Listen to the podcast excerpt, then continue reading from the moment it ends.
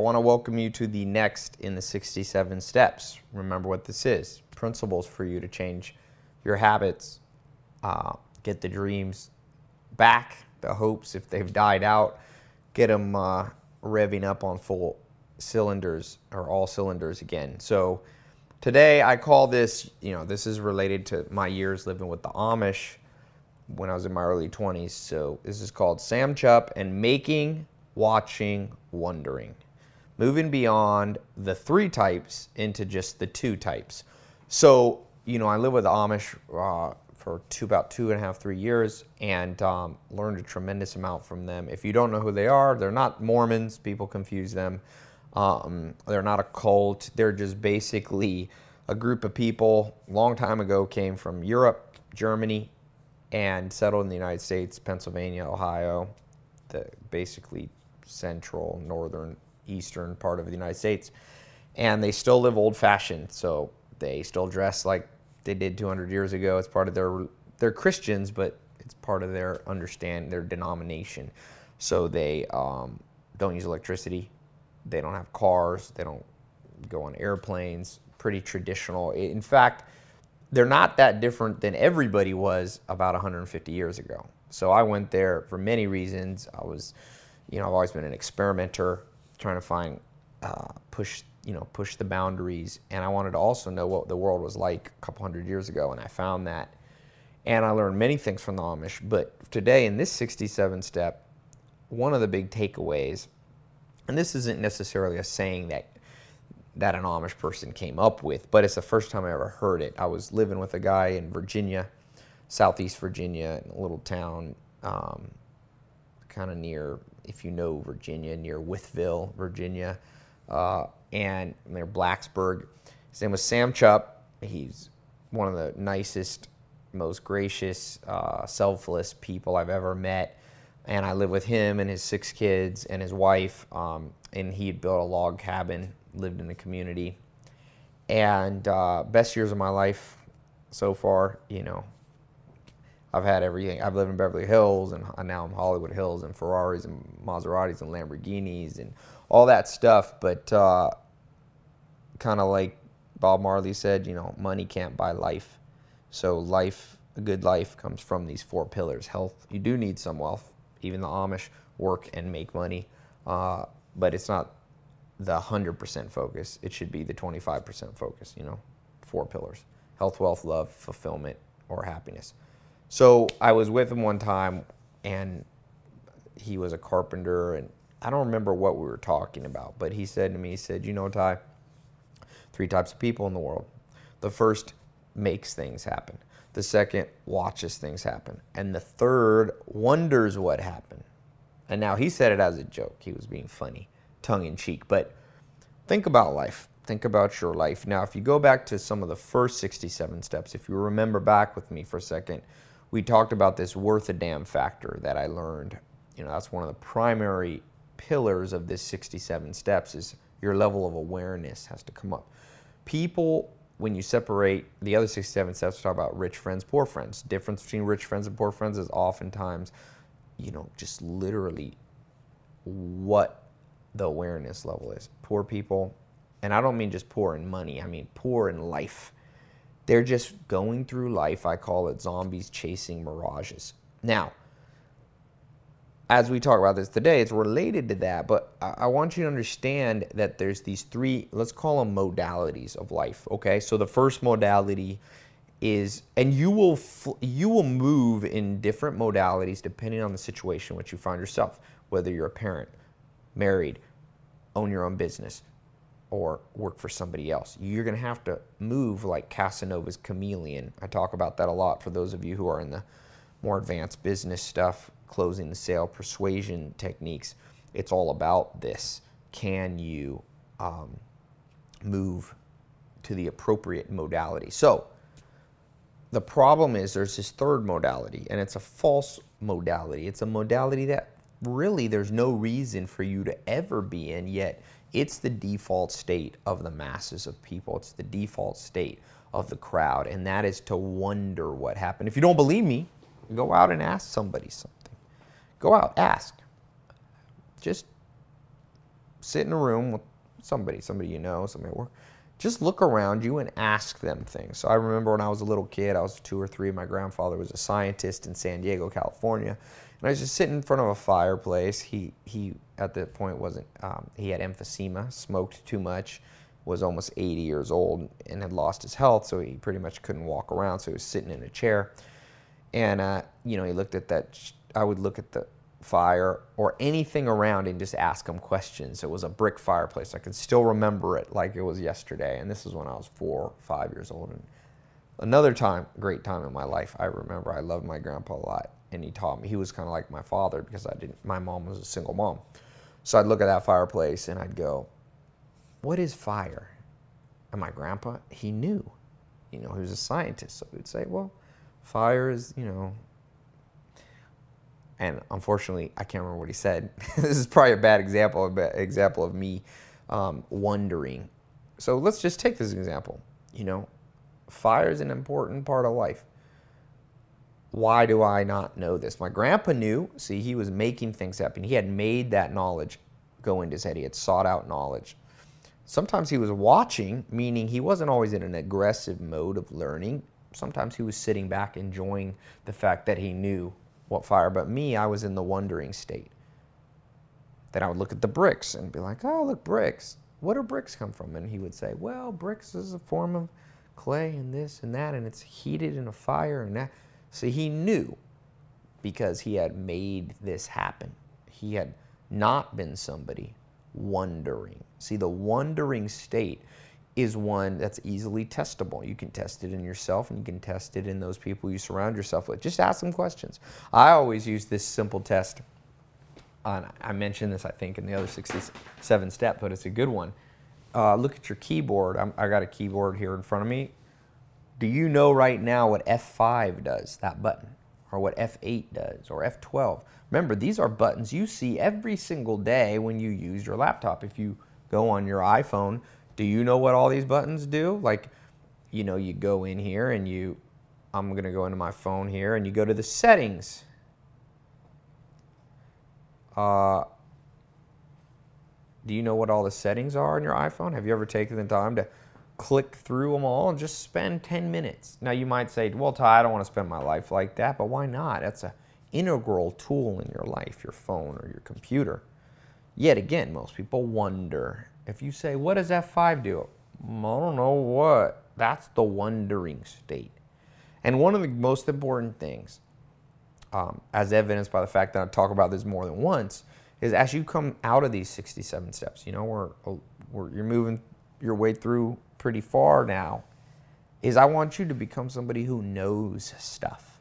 I would just had a company meeting with some of the officers who run one of the companies, and even them, you know, they're C F Os and C, uh, you know, C M Os and C E Os and C O Os that run co my companies. I'm still having to be like top of mind.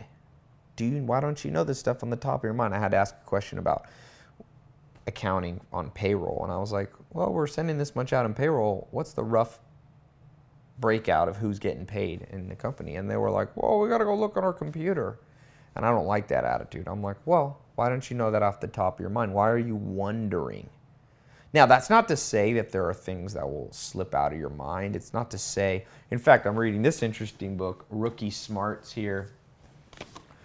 Uh, I'm going to do a book of the day on this, but Liz Wiseman, it's a pretty interesting book. She basically says we're outsourcing our knowledge because there's so much. The rate of knowledge in the world is, she said, like in biology, it's doubling every, I don't know, eight months, she said, or eighteen months, something like that. So if you're a doctor, you know, a year or two from now, you only know fifty percent of what you knew the year before, right? Because it, so she was saying it's not about memorization anymore.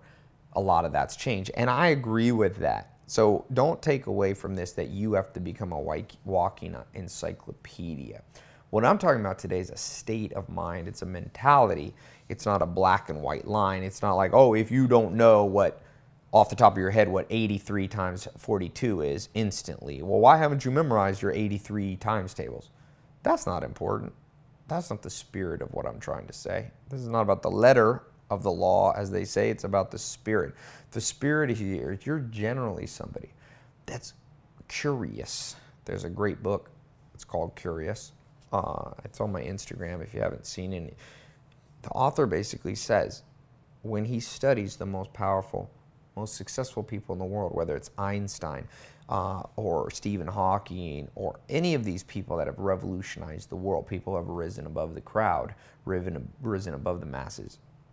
They did it with curiosity as the instigation or the catalyst, that force that really helped them to rise above. So if you want to rise above, you continually have to go, all right, I'm in a situation. Am I making something happen here? Meaning, like, am I a mover and shaker? Let's say you're at a meeting at business in a company you own or a company you work for. That meeting's going on. They're talking about how to increase revenue or how to cut costs. So you should be in only two modalities at that moment. Either making things happen, meaning uh, overtly and explicitly, directly contributing to the conversation, being like, hey, you know what? I was thinking last night that a great thing would do would be to blah, blah, blah. So that's you making things happen in the meeting. Alternatively, you could be watching things happen, meaning you're sitting back attentively taking in the knowledge from the group of people around you.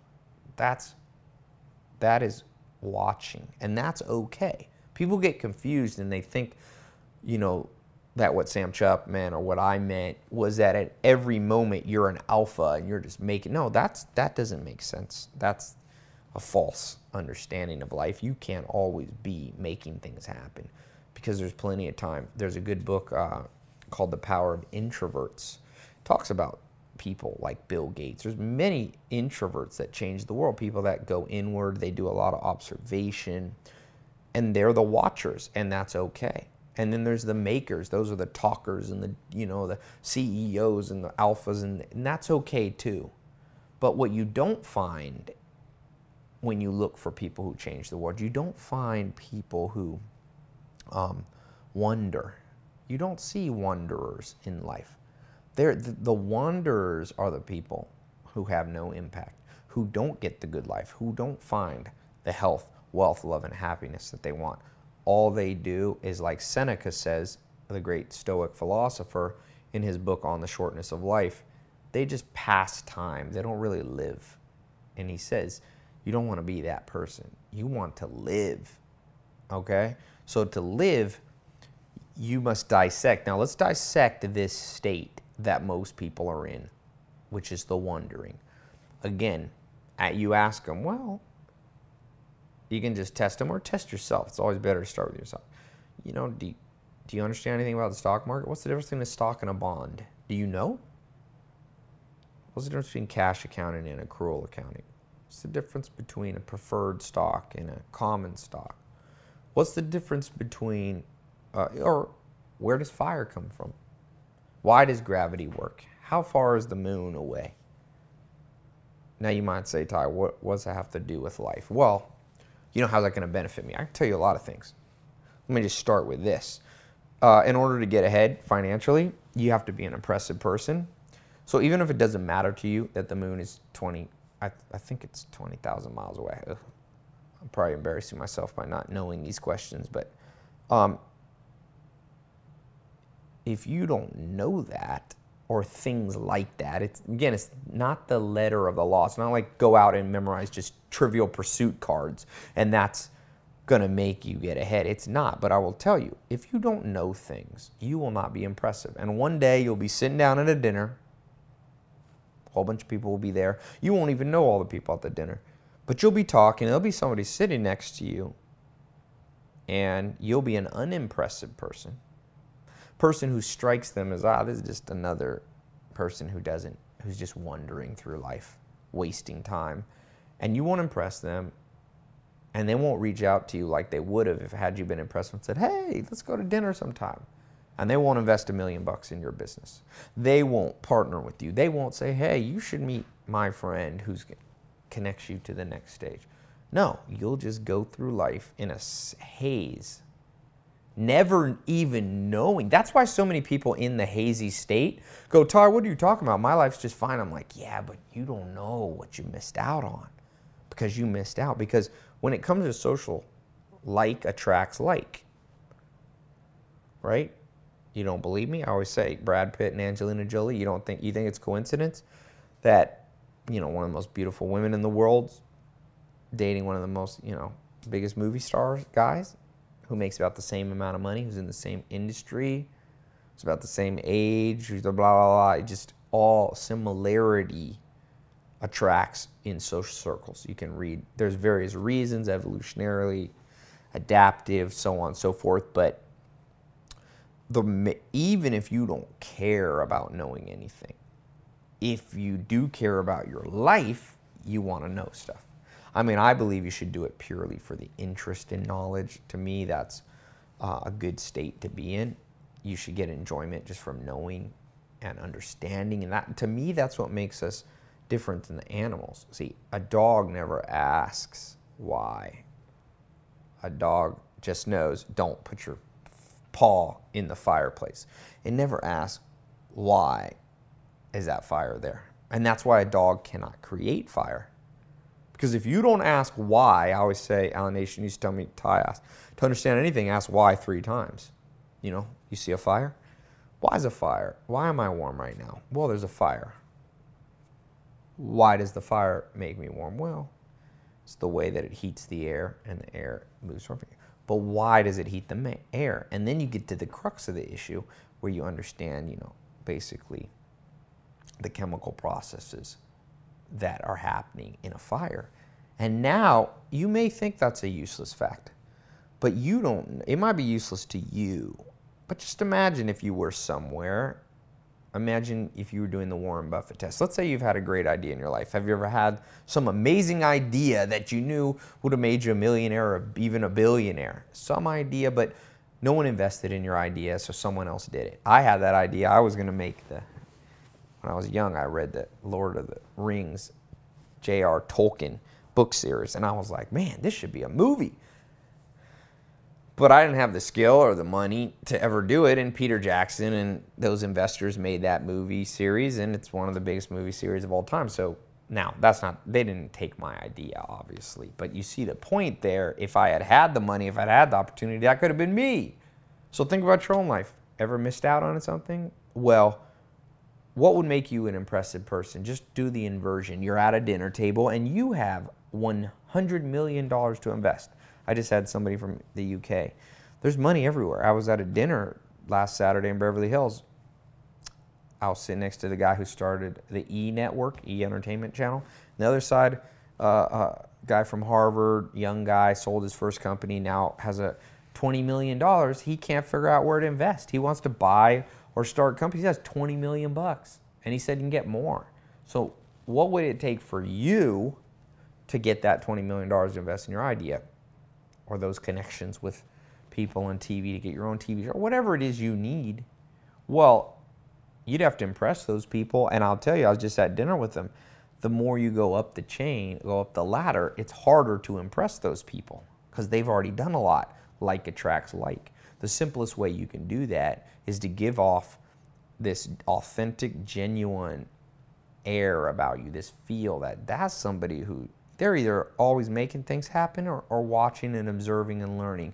They're never wondering. They never have a blank stare. They never have dull eyes. They're never, no, they're curious. So we talked about awareness in the other sixty-seven steps. The takeaway from this one is your curiosity level must go up, and the only ways, the two modalities to increase your curiosity quotient, I like to call it, is the first way is to be aggressively making things happen by seeking out knowledge, by making, being a moving and shaker, and then alternatively by being a watcher. Watchers are introverted, uh, are in a state of introversion, of listening, of learning, of reading, of being mentored. So those are the two states that you should go through the rest of your life in. Forget the other one. Forget the dull, you know, go blank behind the eyes, passing time. That is for people who don't want to live an extraordinary life. My goal and hope for you is that you want an extraordinary life. This is your one shot right here, right here, right now, however old you are watching this, youngest you'll ever be on this planet, the youngest you'll ever be right now. This is your shot. I don't care if you're sixty, you better take your shot now. And if you're eighteen, you might think you're young, but you don't know how long this shot uh, is gonna last. So you better take it and run with it. So practical things, okay? Become aware of all the technical stuff around you. Even if you say, oh, I'm not a computer person. Remember, that's just a rule you invented. One of the sixty-seven steps is no invention of rules unless they're a law of physics. When people say, oh, I'm not good at math, I'm like, well, what does that mean? That just means you got burnt out in school. It doesn't mean you really aren't good at math. Richard Branson was dyslexic, but he said in order to become a billionaire, I realized I'd have to learn numbers. So he just broke the rule. Someone had made a rule that dyslexic people can't know numbers, and he broke the rule. I love rule breakers. Think of Roger Bannister.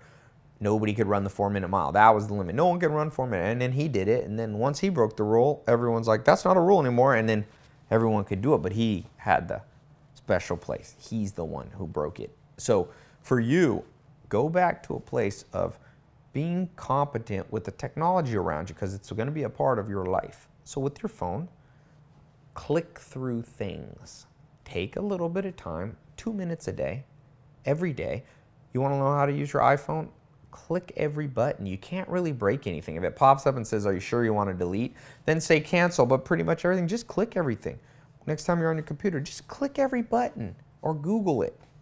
You gotta have to start with the tools around you. That's another thing that basically only humans have perfected. I saw a TED Talk where a guy taught a crow to be able to get a ring out of a bottle, and the crow was pretty smart, knew how to bend a hanger and then put it in. And but that's the extent of it. Uh, humans, you and I, we can do so much more, both for good and for bad, uh, unfortunately. But yet we have this power to use tools. So don't nonchalantly use uh, uh, neglect the tools around you. You should know a little bit about your car. You don't have to be an auto mechanic, but know a little bit.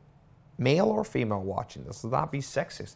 There's no reason that one gender has to know more about this than the other. So your iPad, your, and, and the thing is, even if those things aren't important to you, you're starting to rewire how your brain works. You can't turn your brain on and off the habits that you have. You're either a curious person and you're curious about life in general, or you're not curious. There's not many people that are just like, oh, I'm only curious on the exact relevant things, and then my brain, because you're going to spend all your brain power trying to turn off the curiosity. It's easier. Just keep the curiosity on about everything. So the technical things around you, the cars, the light bulbs, the power, Uh, the uh, computer, laptop, iPhone, or whatever phone, Android. Secondly, become more curious around physical things, physics. So like, why does gravity work? Why does fire work?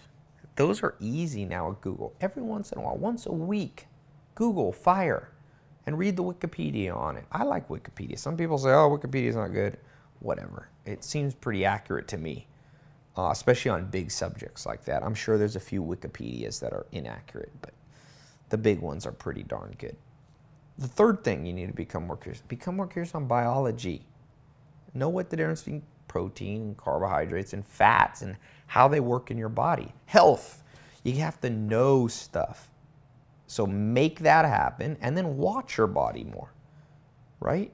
Remember when you're pressing all the buttons on your laptop, watch it, see what happens. Get good at making happen, and watching what happens. So biology, that's the third thing. The fourth thing is social interactions. Ask why three times. Why do humans fall in love? Why is that important to humans? There's good books on that. Why do men get pot bellies and women, you know, put on weight on their thighs? Why? Well, because that's the difference between men and women. Why is that the difference? Well, men put belly fat because testosterone drops, and one of the signs, I mean, it's causation correlation thing, chicken and egg, but I'm just kind of running through this quickly. Well, but why would lower testosterone cause men to have belly fat? Because even if you don't care about biology, you do care about your own life. If you're a man or a woman, you got to know some things on biology. Next thing, subject, money. You must know about money. You have you got to know about your own body, health, biology. You have to know about money, period. When you're at your tax accountant's, ask ten questions. Why is this adjusted gross income? What's the difference between that? What is a Schedule C or whatever your tax thing? Know stuff. Make it happen. Go on Wikipedia. Buy a For Dummies book. I love the For Dummies book. Read them every once in a while. You don't have to do this every minute of every day, but you could invest in yourself ten minutes a week, you know? Next time you have coffee, read something like that. Now, what else? Money. Love.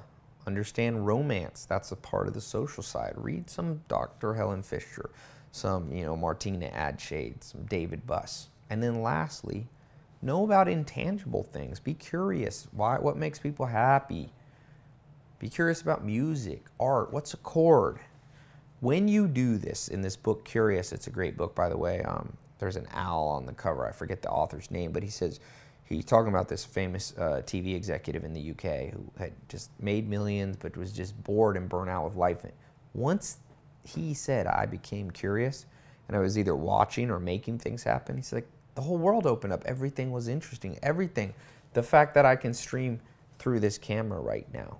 two hundred years ago, one hundred, even one hundred fifty years ago, this was unheard of. But yet, this is real. Remember, don't wonder. If I meet you one day and I ask you about how does a camera work, know a little bit. You don't have to be, just to be clear, you don't have to be a medical doctor if you learn biology. You don't have to be a personal trainer if you learn fitness.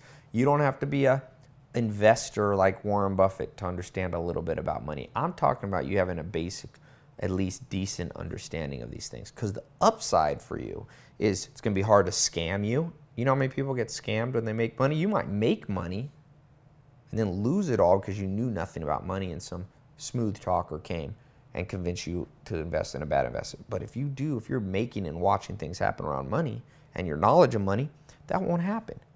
There might be the newest diet fad that comes out or pills that people are taking to lose weight. But if you had a basic understanding of biology, read the book, The Story of the Human Body by Lieberman. If you have that basic understanding, that won't happen to you. If you uh, understand love, maybe you'll be able to prevent someone from cheating on you in a relationship or leaving you in a relationship or divorcing you because you understand. You know, maybe something simple book like The Five Love Languages. Just whether that book is right or wrong, the point is you understanding the differences with people romantically, socially, all these things. And understand your own happiness. The upside of this is the ultimate good life. So, questions for you, okay? What is something you've always been bad about uh, uh, being in a state of just wondering? You know nothing, okay? Number one. And what you're going to do about that, how you're going to change. Number two, what is something uh, that you've been good about either making or observing, you know, actively observing, making and watching things happen? What's something that you've done well, and how could you do that even more? Double down on it.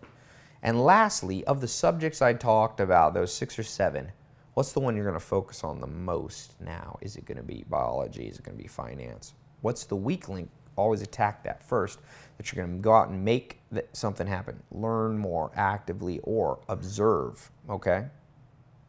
So we'll put that under the video, comment there to close out this lesson. Write it on your private journal, pen and paper. You should have it by your computer while you're watching these, okay?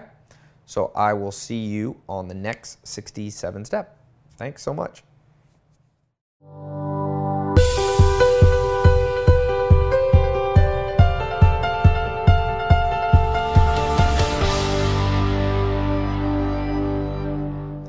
All right, welcome to the next of the sixty-seven steps here. Now, these are principles, these are guidelines, and today we're talking about one that's about the cognitive biases of your brain.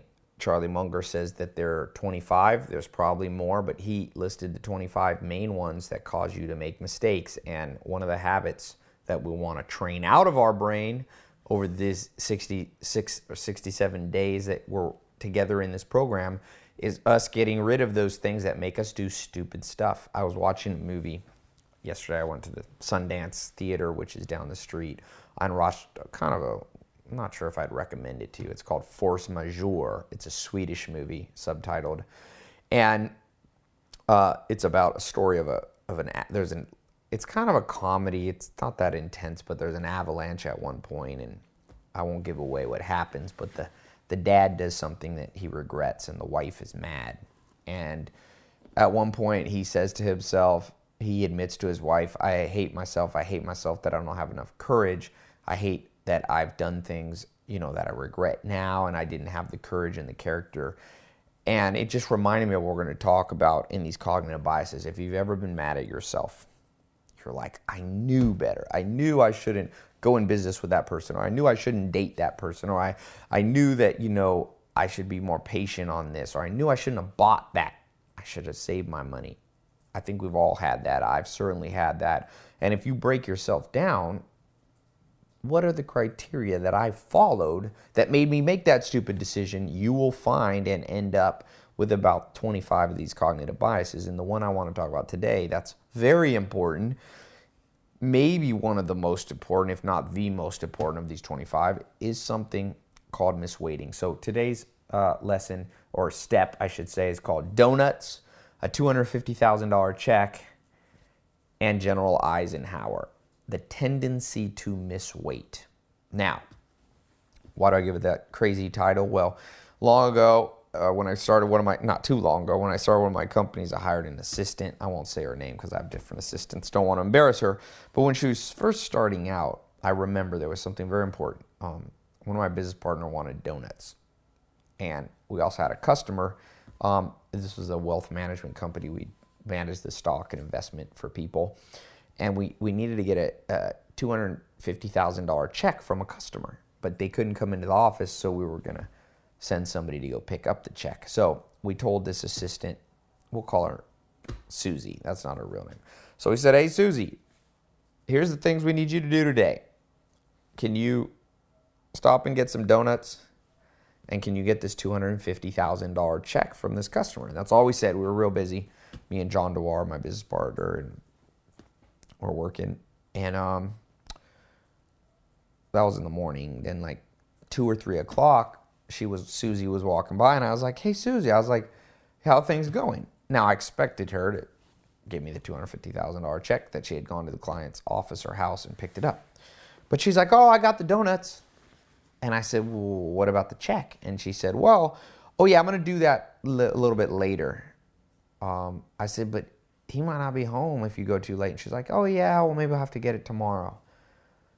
And I'll never forget that I was incredulous. You know, I'm like, what is going on? So I, we took her to the conference room. You know, we had a little training session. Brought all the staff in, and I'm like, you can't have donut prioritization. It's not about, because she said, well, but you asked me to get donuts. And she was right. But my mom used to say something, I don't know if she made it up or heard it. You can get anything you want in life, but you can't get everything. Think about that for a second. You can get anything that you want in life, but you can't get everything. And you certainly can't get everything at once. So that leads us to the most important skill, or one of the top skills you must possess, and that is the ability geniusly prioritize your life. How good are you at prioritizing? Think about today. What are those things that will make your life amazing? Well, being healthy. So did you prioritize working out first thing? I was reading about The Rock, the bodybuilder, the, uh, the movie star. His life, he wakes up at four in the morning. He does cardio from four to, I don't know, four thirty or four forty-five.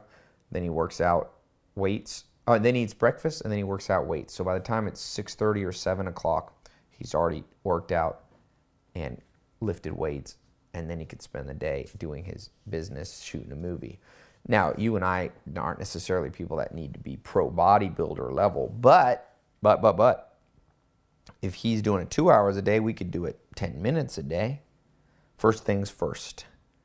Joel Salatin used to tell me that. First things first. The problem that you will run into, and we've talked about this before, is media bias. Everybody's trying to sell you on their agenda, and it's not just the media, it's not just T V, it's other people.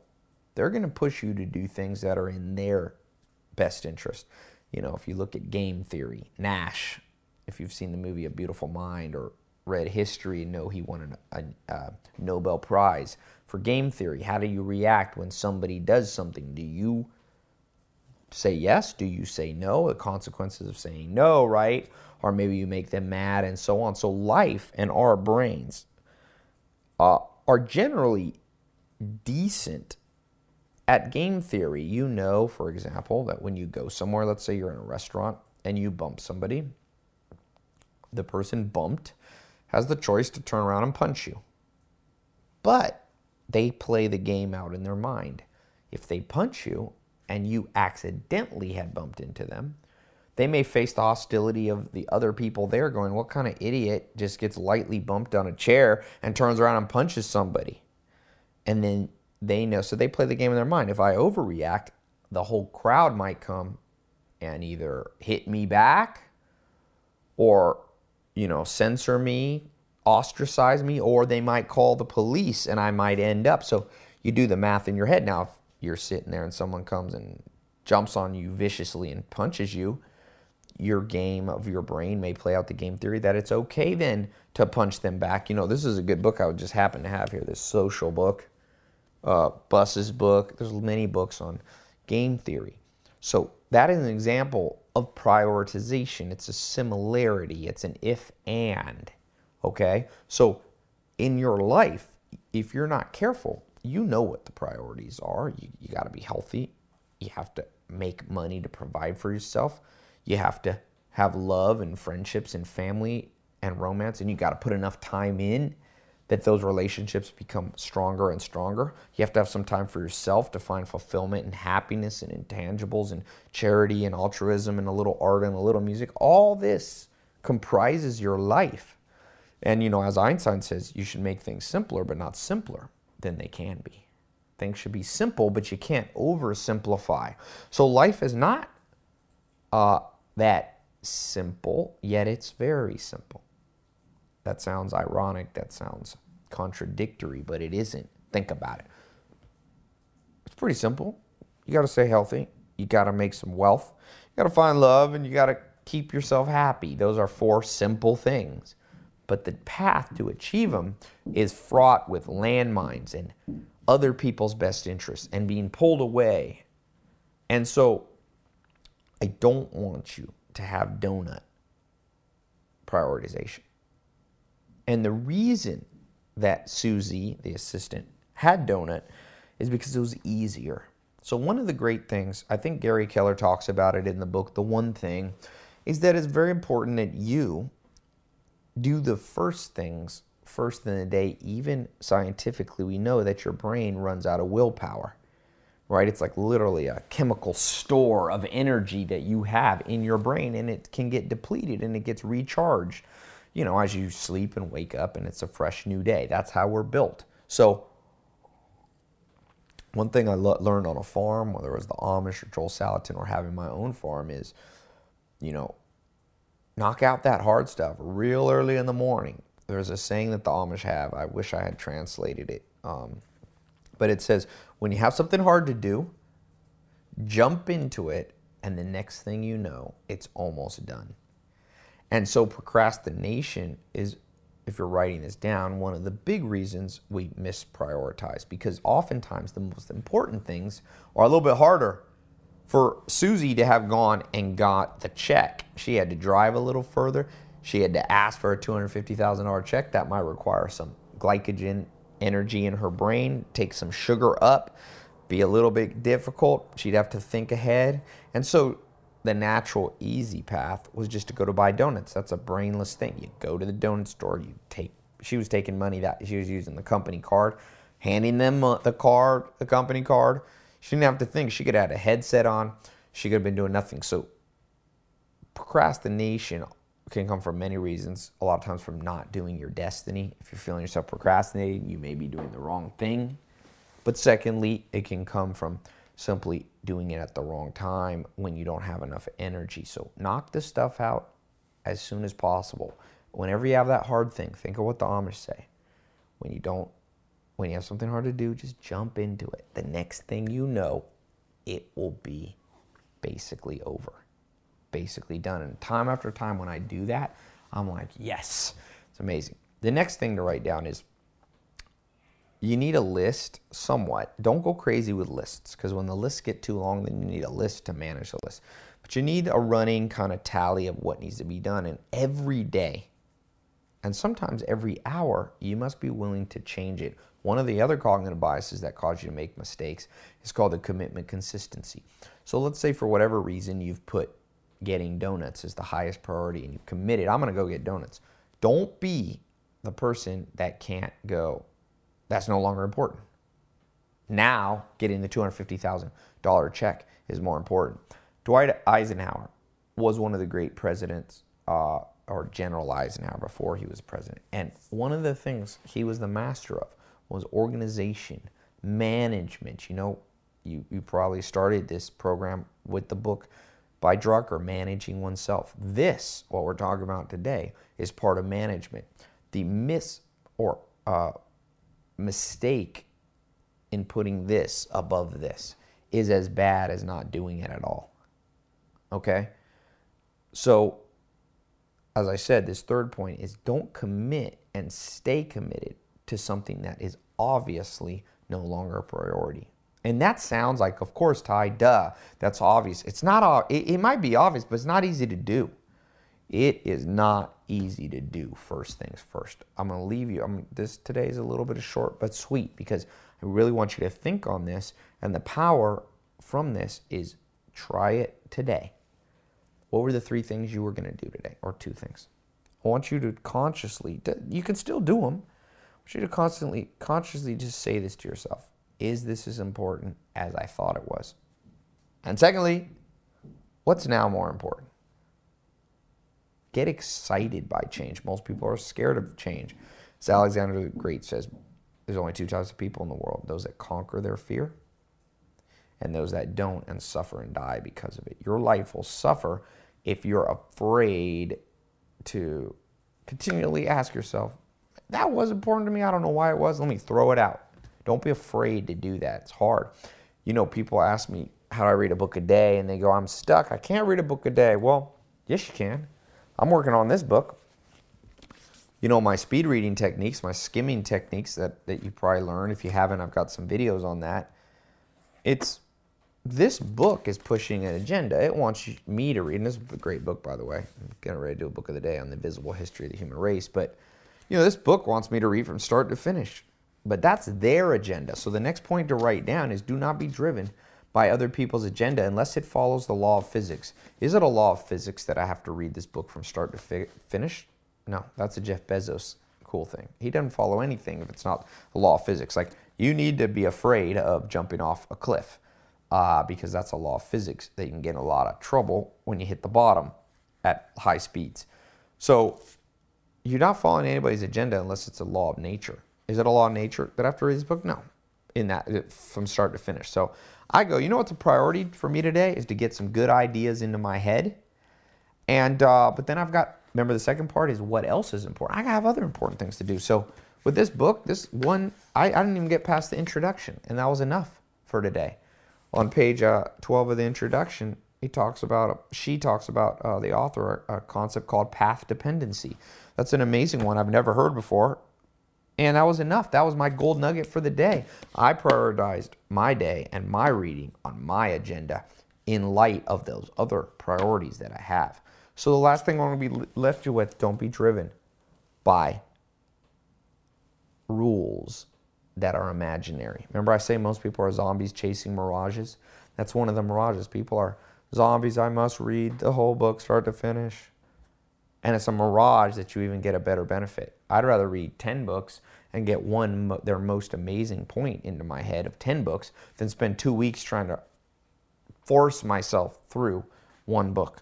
So get on your itinerary. Nobody knows your agenda as much as you do. You have many responsibilities. You must be a juggler, and that's the last point. You will have to juggle some things, and at the same time, you'll have to be focused. Don't juggle too many balls, uh, but know that you will have to juggle some. There's a fine line between doing too many things and being too focused that you're forgetting on other important things. Sometimes when people try to get wealthy, they make it their one goal. That's all they do, but they sacrifice friends, family, health, and happiness. And I would say that's too extreme. But yet there's other people who do too much. They do their own shopping, they clean their own house, they like to fix their own car, they, they, they, they want to start their own business, yet they want to work at their own career. Yeah, they want to, you know, go to movies whenever they are. They want to eat junk food occasionally. Like, it's too much. It's all over the place. They're just, the world is throwing things at them and they're just reactive. You can't be that person. You take life by the horns. You set a, a minimalistic amount of goals. I say pick four: health, wealth, love, and happiness, and pick one thing in each.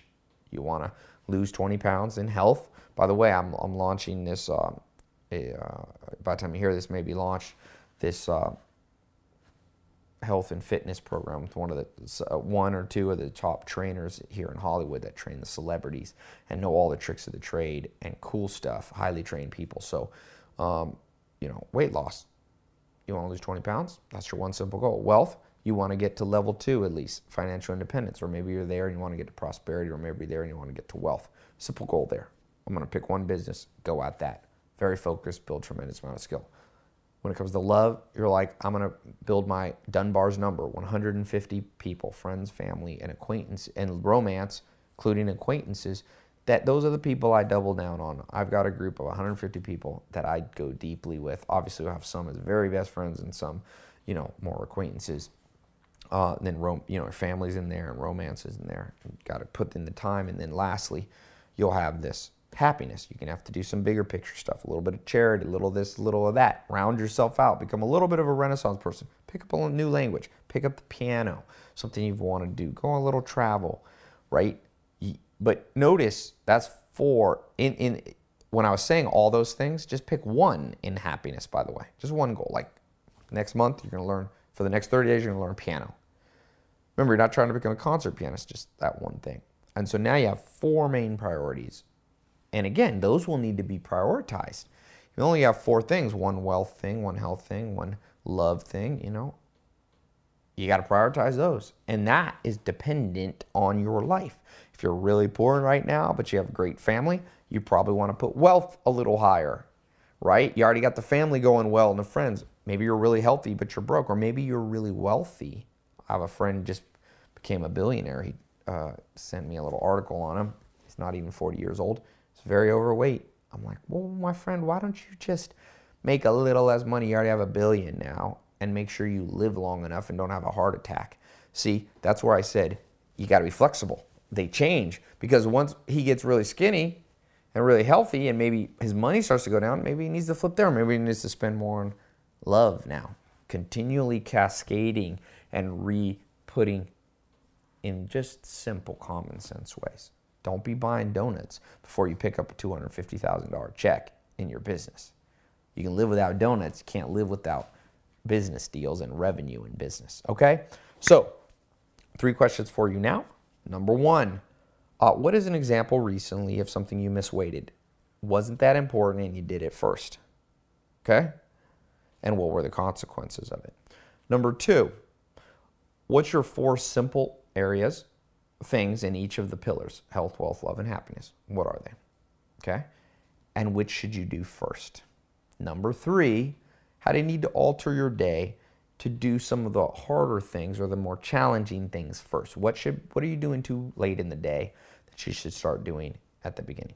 Okay? Put that in a comment below the video here. Please also write it in your private journal. You can take a picture of your pen and paper and, and send it to me. Uh, if you want it, Ty Ty Lopez, but make sure at least doing it here. Read other people's, leave some replies in the community. So many people, it's uh, amazing how many people are in here, you know, seeing results. You will see huge results. Watch out by misweighting. I didn't, uh, uh, Dwight Eisenhower, uh, General Eisenhower, read a book on him. Read about his abilities to manage. He's like a guy like Drucker. He did some simple things. It was, it's not always the flashiest and the fanciest, but he was able to administer. And that's a great part, uh, you know, why we were effective um, as a country back when he was a general and president. He's very good at that. And that's something that you and I must aspire to, is Be able to administrate and move things around and prioritize, and always the first things first. You can get anything you want in life, but you can't get everything, not at once, okay? So thanks so much, and uh, I will talk to you soon.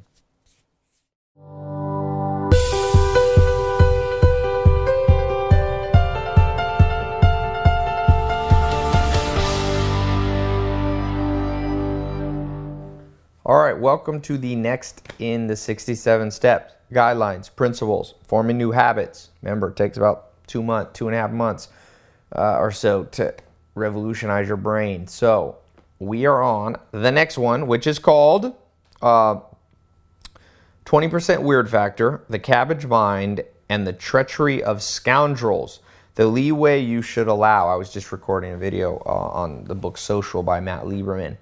How you interact with other people will basically make or break your life. In fact, Freud in Civilization is Discontent says, of all the eight or nine ways that humans seek happiness, the one that brings you the most highs is your interaction with people, love, romance, friendships, family. But he says, if this was suffice, or this doesn't suffice to give us all happiness, because he said when these things go bad, they're enough to basically, you know, spin you off into a massive depression. So of all those areas, health, wealth, love, and happiness, social, the love component, is almost the hardest to balance. So we need some principles to be successful. And one of those I call, these are all kind of related, the twenty percent weird factor. So my business partner, John, many years ago, we were hiring somebody and I was out of town and I came back and this person we're hiring looked good on paper. Their resume was amazing. And I said, John, what do you think of this this person? And he came back and he said, twenty percent weird factor. I was like, what is that? He said, well, everybody can be twenty percent weird, but more than that, you're going to run into trouble. And I call this also the treachery of scoundrels. You know, I had one guy who worked for me for many years. Uh, very reliable, very sharp, but a little weird, a little weird, uh, a little kind of antisocial, but a little bit too antisocial. And again, if you wrote down on a piece of paper the things that were kind of off, it wasn't just one thing or two things or three. It was almost fifty percent of who he was as a person. So he was above this twenty percent threshold. And what ended up happening is one day he said, hey, I'm going to move to another state. Can I keep doing work for you, Ty? I said, sure. It was actually for me and John. Yeah, sure, go to this other state and work for us. And uh, he took all this important paperwork with him, all this paperwork for top clients of ours. This was in finance, very, you know, important stuff. And we kept hearing less and less from him until one point he just disappeared, working on all these business deals. He was handling the administrative side, hundreds of thousands of dollars worth of deal, and just disappeared. Never heard from him again. And as I think through it, uh, or as I thought through it, I realized we had ignored the twenty percent weird factor to our own danger, and the treachery of scoundrels is there. He treated us, now he wasn't a bad person, but that was the treachery. There's no reason. We were like, hey, we'll send FedEx. Set us the boxes back of paperwork.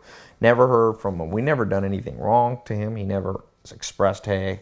He just faded off. He was an insecure person, which I've done a video, um, if you're on my podcast, but I'll revisit it here. You know, the kind of people you have to be scared of. The people that become treacherous, right? The friends that bite you in the back, the family members that bite you in the back, the spouse that bites you in the back, or girlfriend or boyfriend, are people that are a little too weird, okay? And also, they are insecure. So I put weirdness and insecurity. Now, I am fully aware that the word weird is subjective, right? You know, there's all, what my weird, it might be normal to you. But there's a general sense of what's normal in humanity, and it changes throughout time. You know, it used to be normal to wear a wig, is a white-haired wig, like if you were a judge or something, like back in the seventeen hundreds. That obviously is not normal now. You know, there's a guy here on Sunset Boulevard, and he walks, his name's Kevin, and he walks around dressed up like Jesus Christ. He wears, he actually looks very similar. He grows a beard, he has long hair that's very, you know, and he's got this long, like, one piece, kind of like, it looks like a dress, but it's like a what you see in the Bible of Jesus wearing clothes. And you realize, you know, when two thousand years ago, that was pretty normal. But the question is, why is this person wearing this now? Like, it's not a Halloween. It's like, that's what he wears all the time. That's a high weird factor. And you need to do an audit of people you're working with, people who are employees for you, family members, because I'm telling you this right now. The kind of people that are going to treat you like a scoundrel, that are going to betray your trust, often originate in that pool of people who are most weird and most um, uh, insecure. Now, there's a type of weirdness that I think is okay. People who think out of the box, people who, you know, crazy inventors and mad scientists. Uh, and, and also each of us, myself, you, we all push the envelope. If someone knew everything about us, we have some weird stuff. I'm sure you do.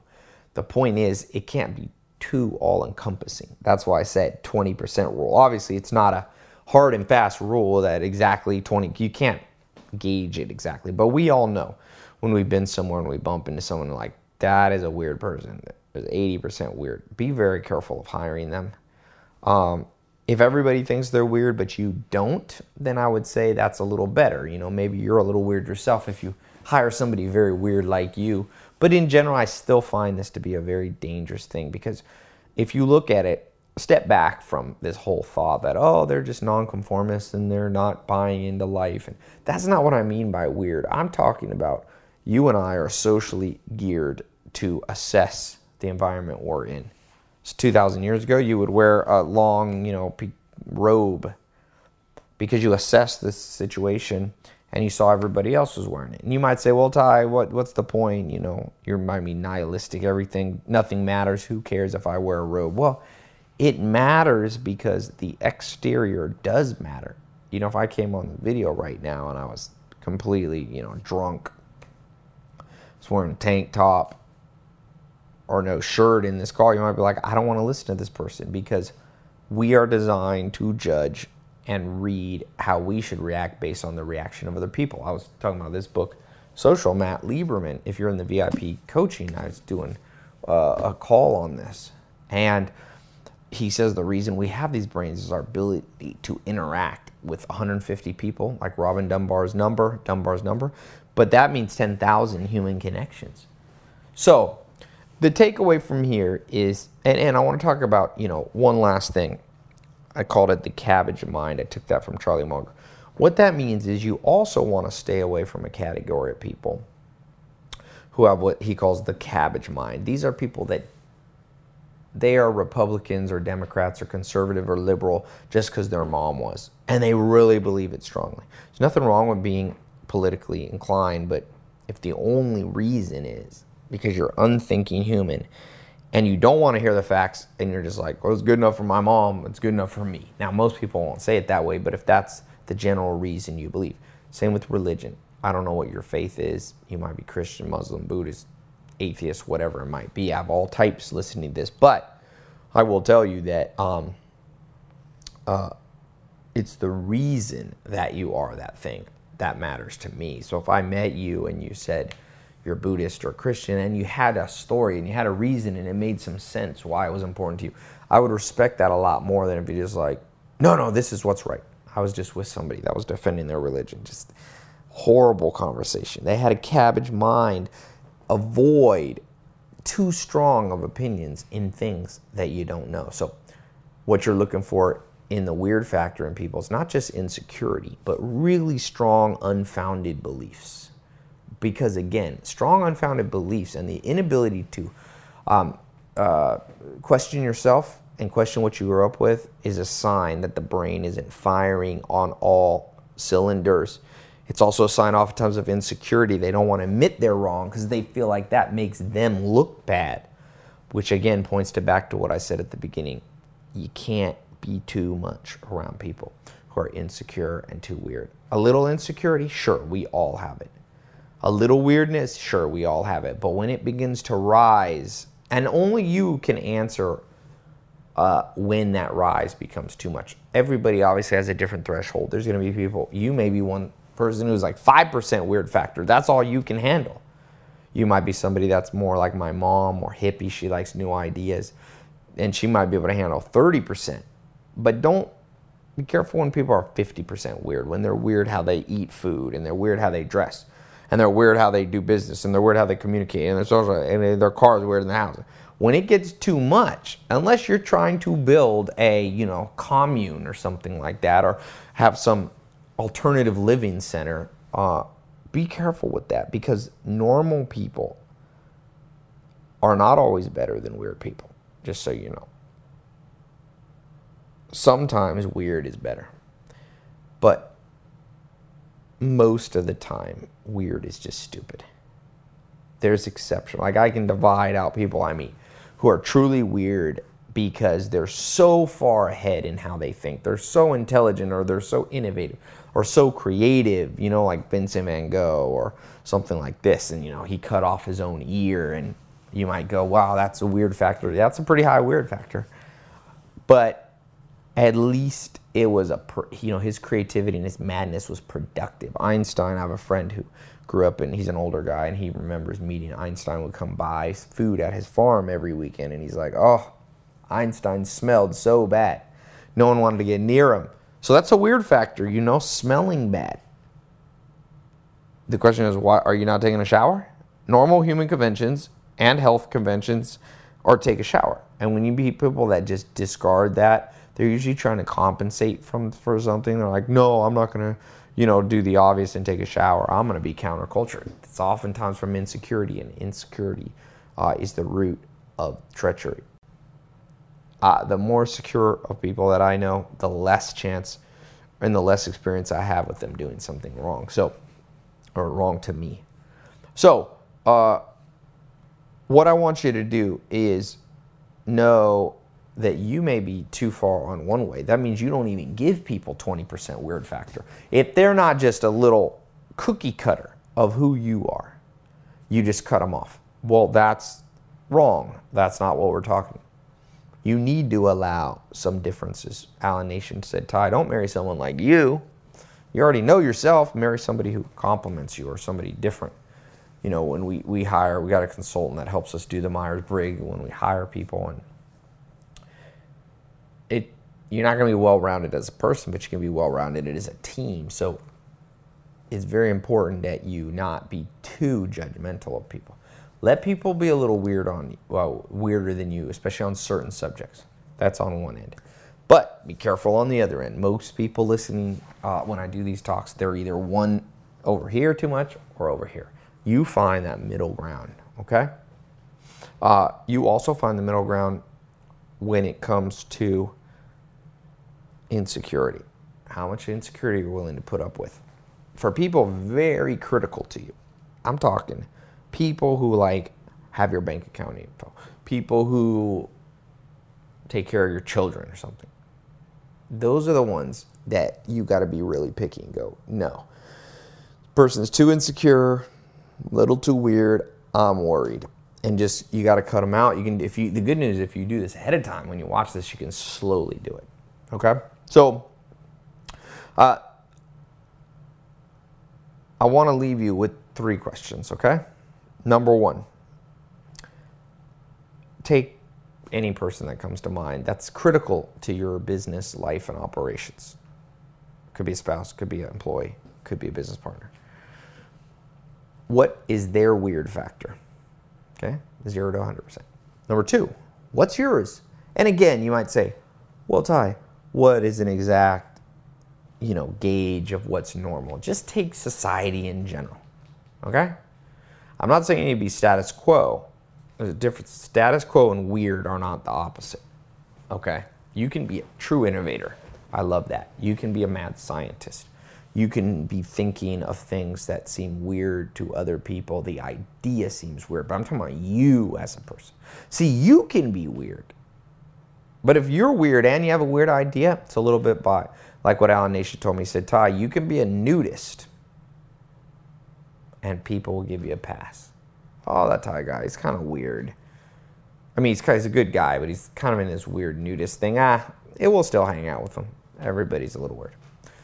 Then he, Alan Nation said, you can be a nudist and you can be a Buddhist. if you suddenly became a Buddhist, maybe some of your family friends are like, oh, that's kind of weird, we grew up one way.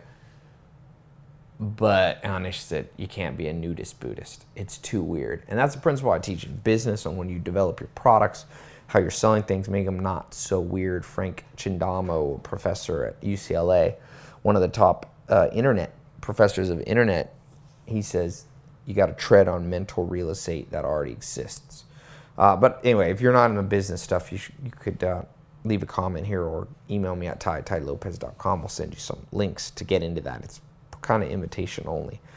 Um, but going back to this kind of principle of weirdness, you know, what's yours?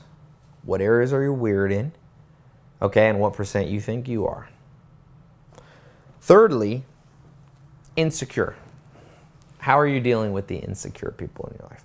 Remember, insecure does not, you could have someone just starting out. It's not a materialistic thing. You could have a very wealthy, in fact, I know a lot of wealthy people insecure. So it's not about how much money they have or success.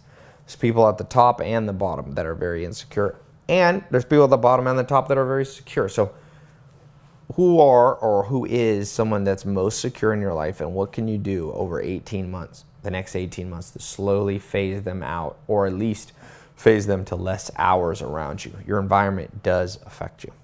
So, thank you so much for being here, and uh, I will see you on the next sixty-seven step. Make sure you leave the comments below and in your private journal if you want to take a picture, and email me those at ty at ty lopez dot com. I'd love to check them out. All right, talk to you soon.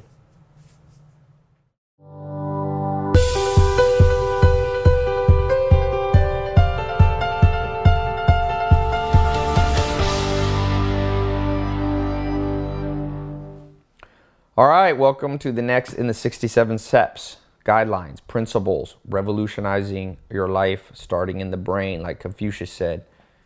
To change the world, you got to change the heart of people. To change the heart, you got to change the mind. To change the mind, you have to instill curiosity.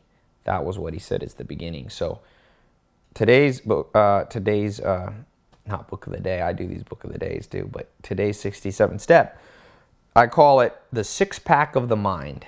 Focusing on first thing first. The first things first. Sounds trite, sounds cliche, but let's think about this for a second. We know, as I mentioned various places, but I'll repeat it again, that the mind, your mind, my mind, the reason we have hard times in life is not just because of the external world. It's not just hurricanes and car accidents and drunk drivers. It's not just your boss. It's not just, uh, you know, uh, freaks, accidents, plane crashes. It's not terrorists. It's not diseases. All those things obviously affect you in a massive way. It's not just divorce, abuse, violence, war. But more importantly, each of these things happen in our mind. And people want to change the world. But as Confucius says, it begins in the mind and how we think. And there's probably twenty-five minimum cognitive biases. Those are things that make us make mistakes. There's more than that. I mean, if you throw in logical fallacies and all these, the way our brain is wired is not very effective. It's kind of like this. If you and I uh, right now were dropped into the middle of the ocean, literally, like, toonk. I saw, I was reading uh, the book by Louis Zamperini or Zamparelli.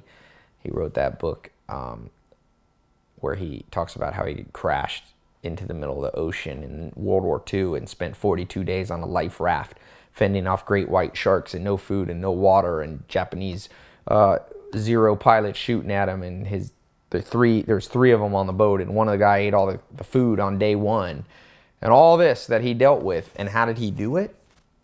Well, he controlled his mind, right? He said the other guys didn't have control of their mind, and that's why they didn't make it and thrive the way he did it. So the external, he also said that was the happiest he ever was. You know, he went through this, became a war hero, came back to America, became an alcoholic, was unhappy. It was the control of the mind that he had, control of the cognitive biases on his mind. So, you know, I talk other ways. I have some business programs, some persuasion things. Some of you are in that, where I talk really specifically on each of the cognitive biases and, and how you can use them Uh, for good and not for harm. for yourself and for other people. But I want to focus on one of them that really gives you this six-pack of the mind. You know, everybody wants a six-pack stomach, and that's great, but what's the benefit of a six-pack stomach? There's some. You're healthier. The lower your, you know, your waist uh, to hip ratio generally dictates how healthy you are. But even more than that, I'd rather have somebody who has a little bit of belly fat but has a six-pack in their mind. First things first. First things first. There's a cognitive bias and an error-producing thought process that I guarantee you you have, that I have. It's always there, and you will never get rid of it, but you can control it. It's a little bit like a Rottweiler. You know, a bad Rottweiler, when it's out of control, the only thing you can do is put a leash on it. And then, maybe then, you'll be able to use it to guard your house, to protect you. And so that's what a lot of these cognitive biases, but specifically this one, misweighting. So I'm just going to start by asking you a question as I explain this. Today, as you go through life, were your thoughts pretty much aligned with spending the majority of your day thinking on the biggest bang for the buck concept change that's needed in your life? Or were you distracted? Did you maybe think a lot about what you should wear for the day? Did you think a lot about whether what some stranger thinks about you? Did you think a lot about, oh, I love this song by, you know, Rihanna or Justin Bieber or Lady Gaga or whoever you listen to? Did you watch T V that's completely unrelated to your life? Now, I'm not saying any of those things in and of themselves are worthless, but the question is, is it more important than you thinking about how you can double your income? You thinking about how you can double down on your own brain, become sharper, build more skills, learn a new language? Did you think about that? Did you think about maybe childhood dreams you had that you never fulfilled, like learning to play a musical instrument or learning how to sing or becoming a better public speaker? Did you think about better friendships, better romance, better allies that you could make? Did you think deeply on philosophical thoughts that could affect your whole perspective on how you see the world? Did you think about history and the lessons you can learn, like Will Durant calls his book, The Lessons of History?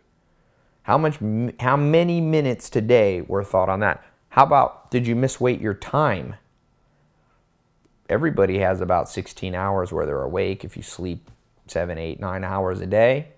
Many people have more than that because not everybody sleeps that long. But let's say you sleep a healthy eight hours or so. Got sixteen hours left to live your life. Uh... What proportion of that life was spent in something that's investing in your short-term and long-term future around the big health, wealth, love, and happiness? How many minutes did you spend exercising? You know, I was with a guy, Elliot Hulse, one of these, one of, he got a million YouTube subscribers, great, fascinating guy at his conference in Florida, and I was speaking there, and, and you know, every day, I said, what's your routine? And he said, you know, I, I wake up, and I got my kids. He's got four kids. He's married to his high school sweetheart. They met at fourteen years old and been together ever since, twenty-one years, I think. And he's like, you know, I focus on the things like, how can I have a better relationship with my wife? How can I get out and have my walk so I move? He said he's a big, strong dude. He's famous for, like, he's a power lifter or strong man. And he he says, you know, I make sure I get out there and move. And while I'm moving, I'm listening to audiobooks about things that inspire me, motivate me, great thinkers. I then come home, I make breakfast for my kids, I invest time into them, taking them to school, then I go and I invest in my business. You know, he has what's called, he calls a non-job, it's great, where he didn't have a real job, but he makes lots of money. Non-job, so he invests in that. He invests in his friends, his business partners. He takes time, he has, says, I, I believe in rituals, he has rituals taking his wife out on, I think, a date night once a week. Said even when they don't feel like it, even when they don't feel close, he's invested. See, this is a man who's prioritized his life. He's got a body in shape. He says he pre-cooks his meals. See, he thinks ahead. He's thinking about the things that are important. Most people, and you must stop this. You, I must stop this. It's a battle every day, but the reward is high for pulling it off. most people are penny wise, dollar foolish. It's an old saying. That means they're very smart about a penny. But the big things like dollars, they just let, they just let go. You want to be dollar wise and penny foolish, and there's a big difference. That means, you know, I, one of my cousins, she has an amazing memory. And one of the things I've been working with over the years, she, when first, you know, she started working with me, so much of her memory was like, what movie star is married to another movie star? And she knew them all. You couldn't name one person in the relationship and this and that. And I said, why don't you use your memory for something that has a purpose for you? Like, there's no purpose except making the celebrity more famous, which doesn't benefit you. It benefits the celebrity. Why don't you use, why are you penny wise? Meaning you're very wise about who, you know, Angelina Jolie's one, one day she got married to Brad Pitt. You know that. But if I ask you, what does E equals M C squared mean? Because make no mistake, it's a complicated theory, but it's not that complicated. You could understand it. You don't have to understand all of the theory of relativity, but it's relevant for your life. But she doesn't use the brain power for that, or she used to not. Now she's changing that. People know a lot about what the price of gas is. Oh, you know, I'm going to go to this other gas station where it's a dollar, you know, it's ten cents cheaper. Well, that's smart. That's a penny. You're going to save some pennies. But if I went into your budget and looked at what you've spent money on the last six months, maybe there's, maybe you've been spending a thousand dollars on something stupid. Sure, you save a few bucks, and that's great. But start at the big things. You know, it's funny. One of my business partners at one point years ago, we're making money, and he's like, let's make more money by cutting costs. I was like, sure, let's let's do that. Uh, guess what the first thing he did? And this is a smart guy. I mean, no harm or no, you know, disparagement to him. He's a smart, smart, one of the smartest guys I've ever been with. But the misweighting bias is in your brain, whether you're smart or dumb, whether your I Q is high or low. And guess what? He was like, Ty, I was looking at pencils, and we spent like forty-six dollars on pencils. I think I can cut that to like twenty-six. And I was thinking, that's great. That's going to save us twenty bucks. It took you thirty minutes to think that up, and it took you five hundred units of glycogen. I don't know. I'm just making that up. How much sugar it took your brain. It took that much time. You only have so much time on earth. I was like, why don't we start with the things we're spending fifty grand a month on, like marketing? Why don't we get more efficient on marketing? If we get twenty percent more efficient with pencils, we'll save five bucks, eight bucks. If you're spending forty, save twenty, get twenty percent more efficient, you'll save eight bucks. But if we're spending forty grand, uh, we get twenty percent more efficient, eight thousand bucks. The same amount of glycogen to come up with those ideas, the same amount of time, but the bang for the buck was ten, twenty, fifty, one hundred times larger. So I want you to take a new perspective on life. I want you to not so much always think about, am I doing the right thing? Because the definition of the right thing can only be understood in the context of opportunity cost. So for my business partner to want to save uh, twenty percent off what we spend on pencils, that might have been a genius idea if everywhere else in our business was efficiently uh, being run and there was no costs that could be cut anywhere else.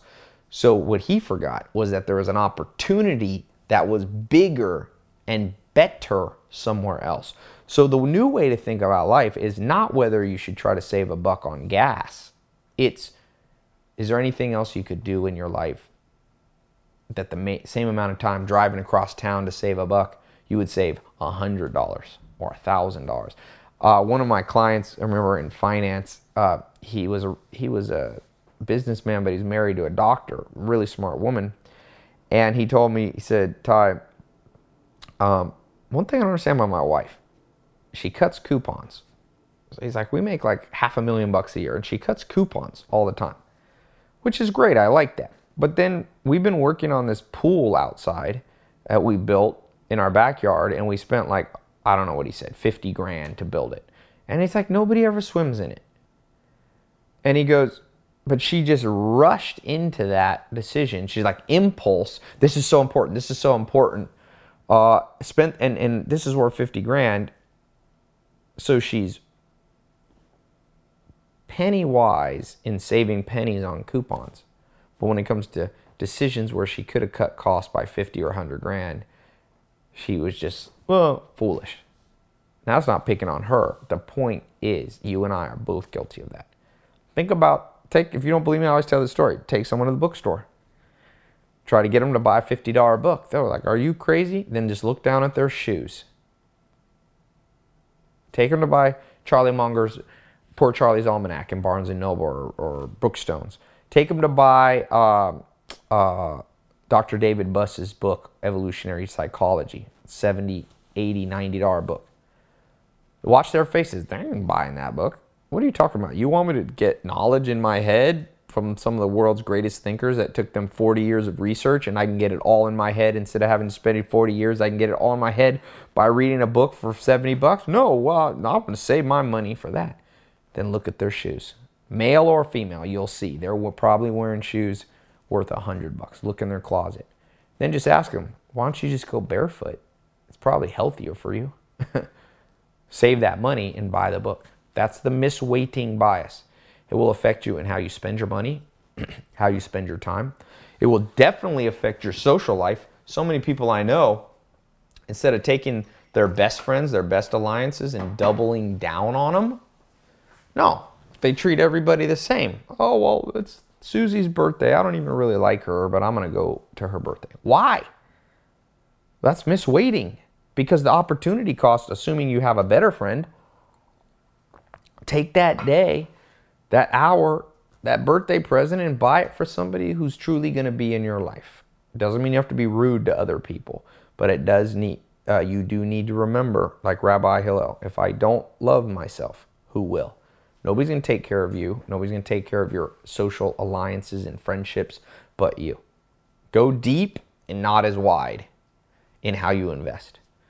Like uh, Andrew Carnegie, the great uh, baron, they call him robber barons, one of the wealthiest per persons in history. He said, the secret to life and investing is put all your eggs in one basket and watch the basket. See, he's talking about misweighting bias. He was saying, when everybody out there is trying to read a hundred books, but not finishing any of them, they're going, well, you know, that book might, they're penny wise with their time. They're very concerned. Oh, I didn't finish. You know, I meet a lot of people that get stuck reading because they're like, well, I, what if I don't read every page? I kind of feel weird to not finish a whole book. Why? Why do you feel weird? You're not offending anybody. The author already got his money when you bought the book. He's happy. Who are you worried about offending? But yet people are literally worried about that. People are worried about uh, quitting their job, becoming an entrepreneur, because they're worried, what if something goes wrong? But I'm like, but opportunity cost. Why aren't you worried about living a bad life? Why aren't you worried about living a horrible life? Why aren't you worried about living a life where every day you can't wait for it to be Friday so you get a few days off from work? See, misweighting. People go, what's really important to me is not losing my job security, but they're willing to give up their mental sanity. That's not a good exchange. Better to be poor, homeless, even if you have a family. Go join a commune. Go join Peace Corps. You'll find enough work to feed the family. We don't live in the world where you're going to starve anymore unless you're in a very third world country. Listen to this. So once again, people's priorities make no sense. I always say that. Look, when I'm here in Hollywood Hills, I look, I, you know, I, I, I see people all over Sunset Boulevard walking. And I'm like, these people are thinking about all the wrong things. That Denzel Washington movie that came out, The Equalizer, the bad guys are these serial killers and they kill people and they're reading the newspaper in the morning after they had just killed some innocent person. And they're reading about, I forget what it was, the front page, some alarmist newspaper, you know, talking about, oh, this, that, and the other thing. And the bad guy looks at the newspaper and he goes, looks at his henchman and he goes, people are worried about all the wrong things. You see that. A disease pops up in the world. Two people in America have it, whether it's bird flu or this, swine flu or that. I'm not diminishing the fact that those are dangerous. But people aren't worried about the fact that being overweight is about ten thousand times more likely to kill you than some exotic disease. But yet your mind misweights and you start going, oh, well, I don't want to go out in public. I don't want to go on a plane. Well, how about saying, I don't want to eat processed food? If you had control of your own mind, which as you go through this sixty-seven steps in sixty-seven days, you're gaining control of your mind. You're not going to do that anymore. You're going to go, you know what? Let me be penny wise and dollar wise. But if I have to choose, let me be penny foolish and dollar wise. The odds of you getting some rare disease are like a penny. They're about that big. The odds of you dying of a heart attack, the odds of you dying of some complication because of lifestyle, something in your control, is that big. So spend all your time or ninety percent of your time on that, and give yourself every once a month five minutes to think about these elusive, rare things that can happen to you. When it comes to business, same way. Don't be pulled around by what employees want if you're self-employed, or what things seem to be dragging you. Sit down. I say sit down in a room fifteen minutes a day, a dark room, no electronics, and think through life and prioritize. You can do it with a simple list. Some people like mental lists. Some people need to write it down. Some people need to have an accountability partner to think through. But this is more than just lists.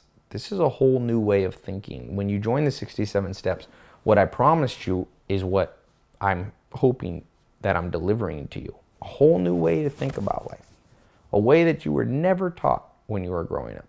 A way that nobody ever showed us in school. I don't know why. Psychologists have known about this. It's been in textbooks, in some dusty libraries, all this research that you're learning about misweighting bias, but for some reason it never made its way to the ears, uh, to your and I, uh, uh, uh, my ears, right? So,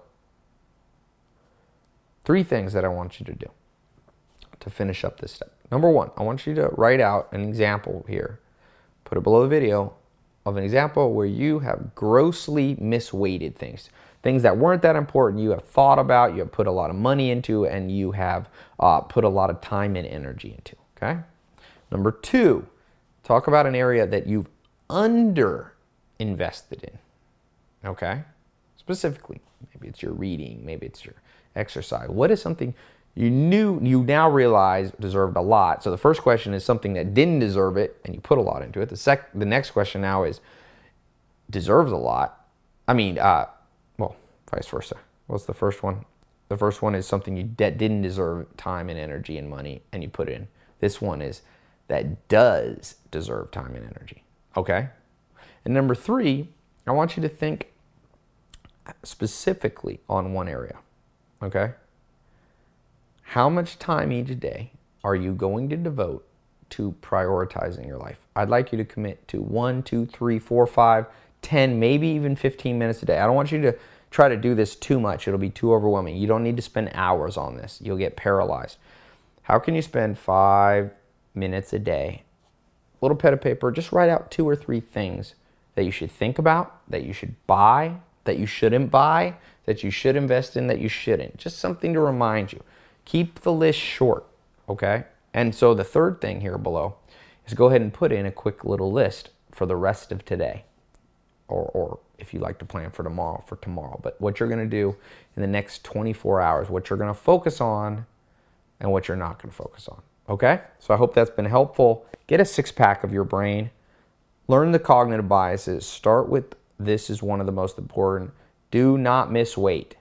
Things that, that should only take that much, don't overweigh them or underweigh them. See things as they truly are without delusion. Okay? It's important to save a little gas by driving to a cheaper gas station, but only in comparison to the other opportunities you had to take that same amount of time and save money. Maybe it's something that would save you ten, twenty, thirty times more. Okay? Thanks so much. I will see you on the uh, next video. Make sure you fill this out in your private journal. Take a picture of it if you want. Send it to Ty, ty lopez dot com. Okay? And I will talk to you soon. Thanks so much.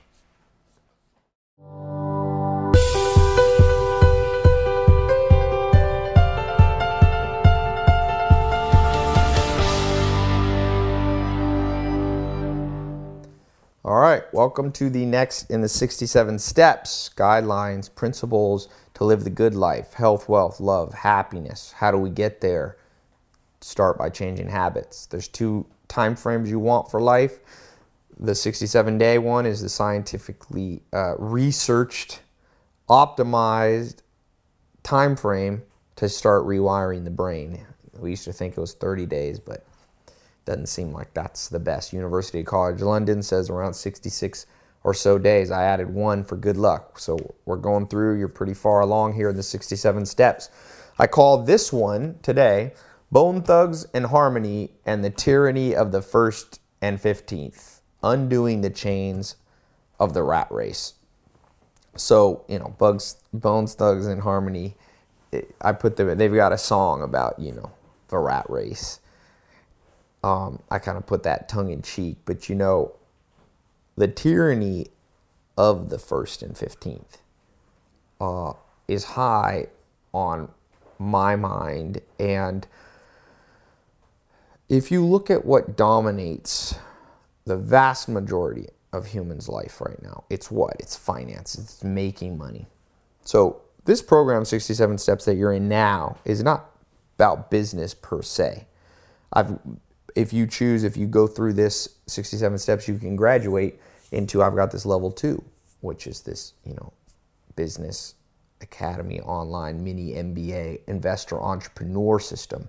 But I want to touch on things because uh, it's important that you understand that as part of the good life. And, you know, when there's this uh, understanding of the first and the fifth being a real tyranny, the average person in the world, billions of people, are just dreading the next day they got a, the next date that their rent is due, their car payment is due, their insurance is due, that they have to uh, pay their insurance and food. Everything that you have is centered around, now it might not be the, always the first and the fifteenth, but most people are captives to some cycle. That is the definition of scarcity and not having financial independence.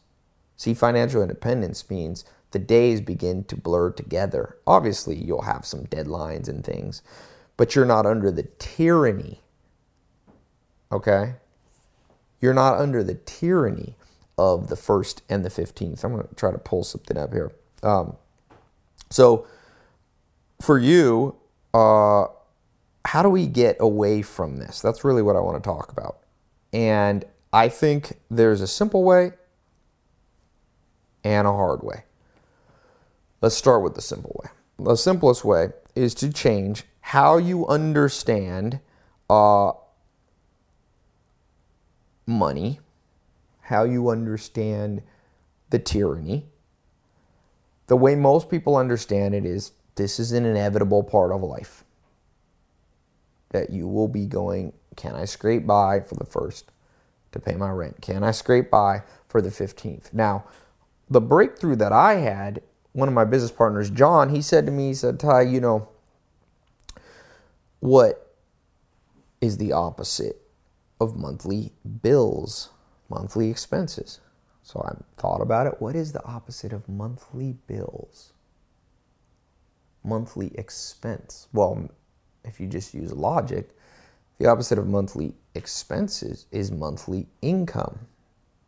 So the solution for everything is income, for the most part. Obviously, you need to cut costs, but some costs are inevitable in a world of seven billion people where you exchange currency for time, for energy, for services. You're not going to get away from that. You know, even Amish or survivalists Uh, still have to buy and exchange. Even the Native Americans hundreds of years ago in the United States were exchanging goods with each other and then with, uh, you know, settlers when the settlers came. So when Bones, Thugs, and Harmony, when there's when people are rapping or singing about, you know, the grind of life and, and you know, got to pay those bills and all that kind of stuff, they're right. That's what average person's life is dominated by. That's what the crowd is dominated by, their thoughts. And but we want to be like Friedrich Nietzsche when he said that every person wants to rise above the crowd, every extraordinary person. And if you're still in this program, you're on your way. Maybe you already are an extraordinary person that's risen above. So this thought of how do I create income that's not one time? You see, obviously when I said that, you know, monthly expenses, the opposite of monthly expenses is monthly income. That's pretty obvious. People are like, oh, Ty, that's no, it's not helpful. How's that help me? Well, let's think a little bit deeper. I think it helps you. I think it helps you to understand you got to just match it. If monthly expenses come in like clockwork, and they do, boy, your bank doesn't care if you lost your job. Your bank doesn't care if your mom's sick. They just want their money. And the same with your car payment, and the same with the grocery store and everything you have. It's like clockwork. You got to pay it. Can't do it on credit most of the time, or eventually your credit will run out. So in the same way, your income has to move into this clockwork. Boom. Always on the first money coming, always on the fifteenth. Now, how this is known, what I'm saying, because that's why people for the last about one hundred, even less, fifty years have had nine to five jobs. That was the solution for it. one hundred fifty years ago, most of the world was rural, living on farms. They were not under the tyranny of the first and the fifteenth. I live with the Amish. I live with Joel Salatin. Spent ten years on a farm. If you own your own land, for the most part, you have a pretty sustainable system. You need to make a little bit of money because you got to buy feed and seed and stuff like that. But you're not under that first and fifteenth grind. There is no first and fifteenth if you own the land that you're on. And that's how people traditionally grew up uh, one hundred years ago, one hundred fifty years ago. It was much less of a rat race. But as the world changed, as it modernized, as it got more competitive, the rise of the corporations, uh, the new ways of making money, people settled, you know, especially the baby boomers after World War Two, really settled into this nine to five. So this tyranny really came in in kind of a underground, behind the scenes kind of way uh, that we didn't even realize. To us, it feels normal, right? You probably grew up with parents that had that nine to five, and so that's normal. And like Doctor Helen Fisher says, we, we have mental mind maps that we basically conform to without realizing. If you grew up with somebody under the tyranny of nine, uh, the nine to five and the first and the fifteenth, you and I will succumb to that most likely unless we work hard against it. If you grow up with people, parents who ate a lot of junk food, you'll probably have a big belly. The only way you can work against that is to fix the philosophy in your mind and do some sit-ups or exercise to get rid of the belly. So in the same way, what the sixty-seven steps now we're talking about is under is the changing the underpinning of how you understand how finances should flow. And the way they should flow is very simple. They should flow in regularly, like clockwork, and hopefully in a much more abundance than the bill is. Again, you might say, Ty, I already know this, but there's a lot of innovation that you can do in your life when you understand the fundamentals. Now, uh, I was just recording, uh, or was just live on the camera here from my house earlier today, and I was talking about Uh, you know, the, throughout history. And I just kind of gave you a little preview. The civil civilization has come into the corporate stage since maybe the forties, fifties to today. But there's something changing that is changing how people will meet the demands of the bills on the first and fifteenth. How did people do it? Let's keep going back in history. It's important you understand it. Uh, thousands of years ago, who was the dominant economic, uh, uh, or who were the wealthy people? Who were the people who had control of money and resources? Simple.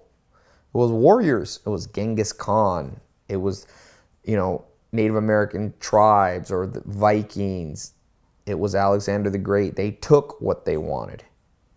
That was the stage. That was the old, one of the old rules of money. To make money, you had to take it in a warlike state.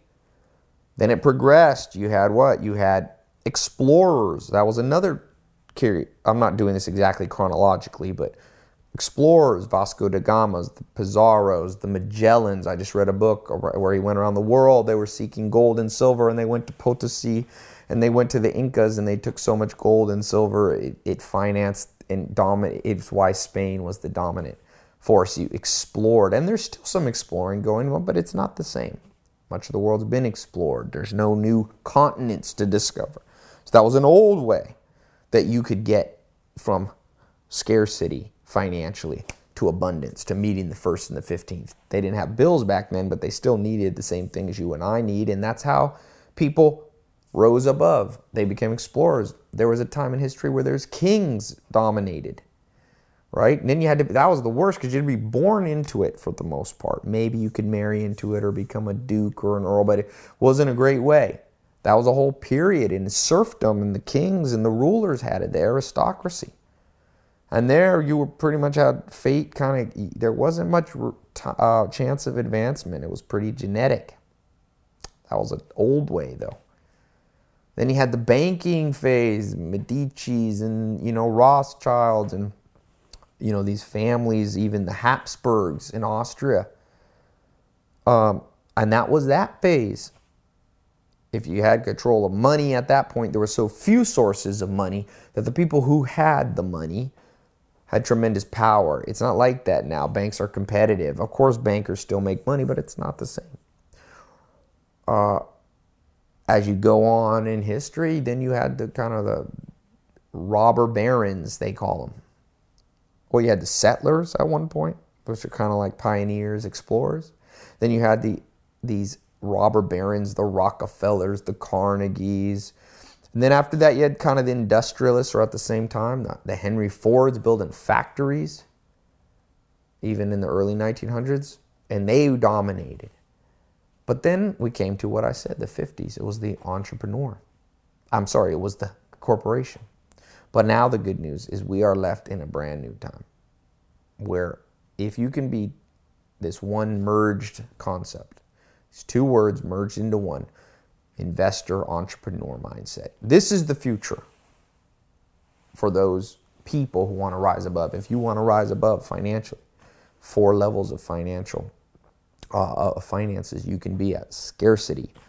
That's according to Nobel Prize winning work by guys like Kahneman, Daniel Kahneman. That's below seventy thousand a year. He says you will be operating with more cortisol, less dopamine, less good hormones, lots of stress hormones. You got to rise above that to level two, which is financial independence. That's like seventy to one hundred fifty a year, depending on what country you're in. Um, And that's where you begin to be able to do stuff and you're not uh, completely under the tyranny of the first and the fifteenth. The tyranny of the first and fifteenth, it's not the greatest place to be, even though most of the world is in that place. So after that, what do you have? You have prosperity. It's one hundred fifty thousand to a million. That's begin where you, you're not just independent, but you're starting to be prosperous. You're starting to, you know, maybe have a guest, maybe have a vacation home or something like that. Uh, not just materialistic, but, you know, it's another level up of independence. And lastly, seven that was one fifty to, let's say, a million. Above a million is where you start to have wealth and impact. You can really change the world financially. Of course, you can change it with no money, but uh, if you choose to do it in a financial way, like Bill Gates Foundation or something like this, Oprah Winfrey, you begin to change the world, uh, and you have access to impact and power with money. So wherever you are, we want to move you up. Now, in the sixty-seven steps, you're not going to completely be able to do that because uh, that's this isn't a business course per se, but we can begin to change the habits, which will then lead you to the next step. Some of you may be interested. You can uh, click on some of the stuff, the mini M B A, the business program that I have, uh, very powerful, very powerful. Self-made. It's built around the knowledge of self-made millionaires, not college professors. Not that there's anything wrong with college, but we're going to go to a different place. Uh, learning from people, you know, net worth over ten million dollars, all the way up to one billion dollars. People in person. Um, my, my experiences, businesses, and what I was taught by my mentors and those people that I'm lucky enough now to have friends, uh, friends and allies and business partners. So for you, going back to this, there's an evolution that must take place in your brain. You have to take advantage of the new rules of money. You see, you and I are still trapped back in the corporate days, which means people work nine to five. Now, let me say, there's nothing wrong with working nine to five per se. There's nothing wrong with having your bills on the first and the fifteenth. Even wealthy people have bills. But the tyranny is what you want to avoid. Meaning, waking up going, this obligation, I'm not sure if I'm going to meet it. And having that continual stress. There's nothing wrong with stress at different occasions in your life, because it will drive you forward to new aspirations, new ambitions. But if it's a low grade or high grade stressor that continues on and off, it, on and on, without hope, that's going to drive you to a place that you don't want to be. None of us want to be. You may be there now. And the first place is to understand there's new rules of money. There's never been a time in history where I was reading about a sixteen-year-old kid who started a toys uh, company. He's making ten million dollars a year. Or the kid who started Sumly, an app that summarized the news in the U K, sold it for fifteen million dollars. Or Zuckerberg with Facebook making almost thirty billion dollars before he was thirty. I have friends, one friend twenty-five years old, worth one hundred million dollars. Another guy I was with uh, that's in the inner circle, some of the stuff I do, Five to eight hundred million dollar net worth before he's, uh, uh, before and he's still in his twenties. When else would this happen in history? It wouldn't happen necessarily, you know, in the warrior stage. Occasionally, young people took, you know, Alexander the Great was young, but in general, no, you know, it was the people who had large armies behind them. It was hard. The explorers. Very few people could do it. Now you have millions of millionaires just in the United States. See, back then it was one winner take all. Alexander the Great took half the world. One person benefited from that financial wealth that he took as he conquered the world. Okay, there was no place for women. There was no place for, you know, minorities or this, that, and that thing.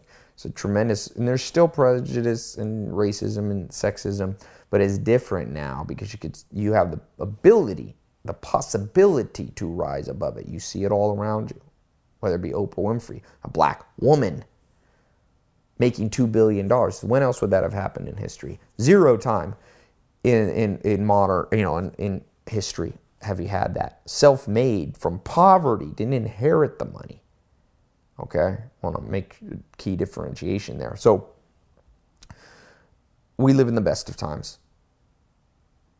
We live in the opportunities, uh, in a world where the opportunities abound beyond what we can even take advantage of. Joel Salatin was at my house. Some of you might be in the Millionaire Mentor interview series. And Joel Salatin said, Ty, I don't even know how people can sleep with all the opportunities. I can hardly sleep with all the opportunities coming across my uh, my desk of things I could do, this, this exciting, make money, change the world. It's just, it's all there. It's all there. But you have to adopt the new rule, which you are going to become an investor and entrepreneur now. Let me define that.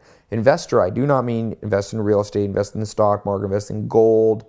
What I mean is the definition right here in this book by Buffett, uh, A Few Inve- Lessons for Investors and Managers by Bevelin, is that someone willing to invest now to get more in the future. That investment now means sometimes you're going to have to read a book when everybody else is watching T V or playing video games. That's the investor mentality. You're going to have to maybe, you know, not drive a nicer car at the beginning so that in the future you can have three nice cars. You're going to have to put away for the future. That's the investor mentality. That's the opposite is the consumer mentality, which is what you're being, what's being imposed upon you continually by right here in Hollywood. Because they want your money. You're going to take back. The investor takes control of their life. It says, no, this life's played on my terms. The second part of that, because, you know, they called it Philosopher Kings. That was the two part that Socrates talked about. I call this entrepreneur, investor entrepreneur. It's twofold. You're two things at once. The entrepreneur is the creative innovator that remakes the world in their own image. You may be a solo entrepreneur, or you may partner up with people, or you might even be an employee. There's nothing wrong. You can be an investor entrepreneur even as an employee. You can still invest in your own brain, reading, learning, mentoring, while being part of an organization. entrepreneur, you can still have massive creativity within an organization. Depending on your personality type, you may be better off uh, working with other people versus alone. And for some of you, you need to strike out on your own. Point of this sixty-seven steps is just kind of imbue, inject a new thought that times have changed, that you no longer have to be under that tyranny that people have had to be under for thousands, if not longer, of years. You have the ability to take back, but it comes from this one simple thought: investor, entrepreneur. So we'll continue to talk more about business. Some of you will progress from this, or even now you can do both simultaneously. You may want, if you have any questions, you can just email support at ty lopez dot com, or, or right above this video, there should be a link where you can see the mini M B A, or the academy, we call it, uh, uh, the business training, training how to become an investor entrepreneur. This is the highest, the pinnacle. The statistics show the same. Out of the four hundred wealthiest people in the world, self-made, seventy-seven of them are investors, and most of those investors are a subset of entre they're entrepreneurs. They don't just buy stocks and day trade or something. Very few uh, people are like that. They're entrepreneurs. They're creative. They're remaking the world, and that image that they have, oh, I always wanted to travel and make money. Okay, then they figure out how to innovate, like Bezos says, how to innovate your way out of wherever you are. So uh, the questions that I have for you. The first one is, in what ways have you or are you under the tyranny of the first and fifteenth expenses that must be paid? Number two, in what ways have you adopted the mentality of past ways of making money, the corporate nine to five mindset that maybe your parents had? Okay, and how's that holding you back? And number three, what's something tangible you can do immediately to start becoming an investor entrepreneur? Creativity coupled with investment in yourself through books, through programs, through seminars. Even this, what you're doing now, is an example of you becoming an investor. Not a consumer where you just buy stuff that rust rots and depreciates. You're focused all on cars, and you're focused on the newest clothes. That's all making someone else rich. Focus just on music, focus on video games. You're just making other people rich. When are you going to invest in yourself? Through creativity. Okay? So answer those three questions below in the community. Look at what other people wrote. Also write in the private journal. And uh, if you want to email that to me, take a picture to ty at ty lopez dot com. That'd be great. If not, keep that private. And I will see you on the next uh, of the sixty-seven steps. So thanks so much.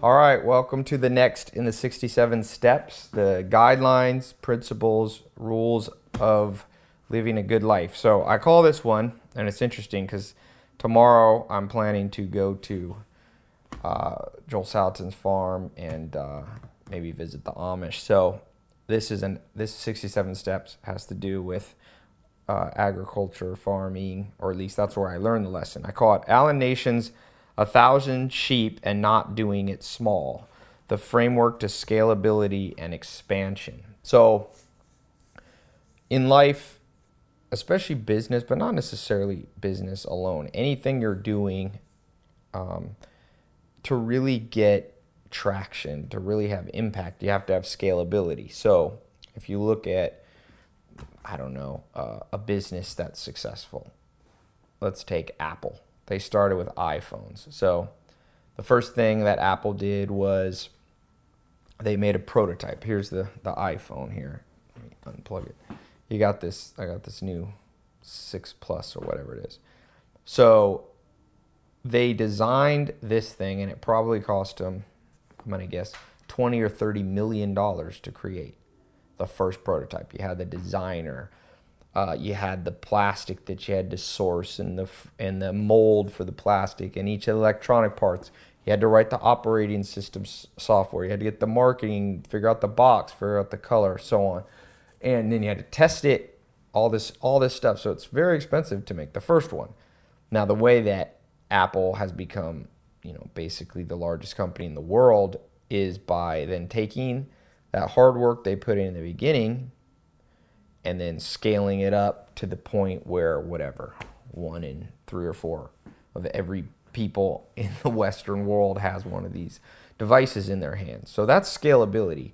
Now that applies not just to business, but it also applies to reading books, right? You don't want to just learn how to read and then read one book. You want to get better at reading and then be able to scale that to where you're reading one book a month, one book a week, one book a day, right? That's still the path to scalability.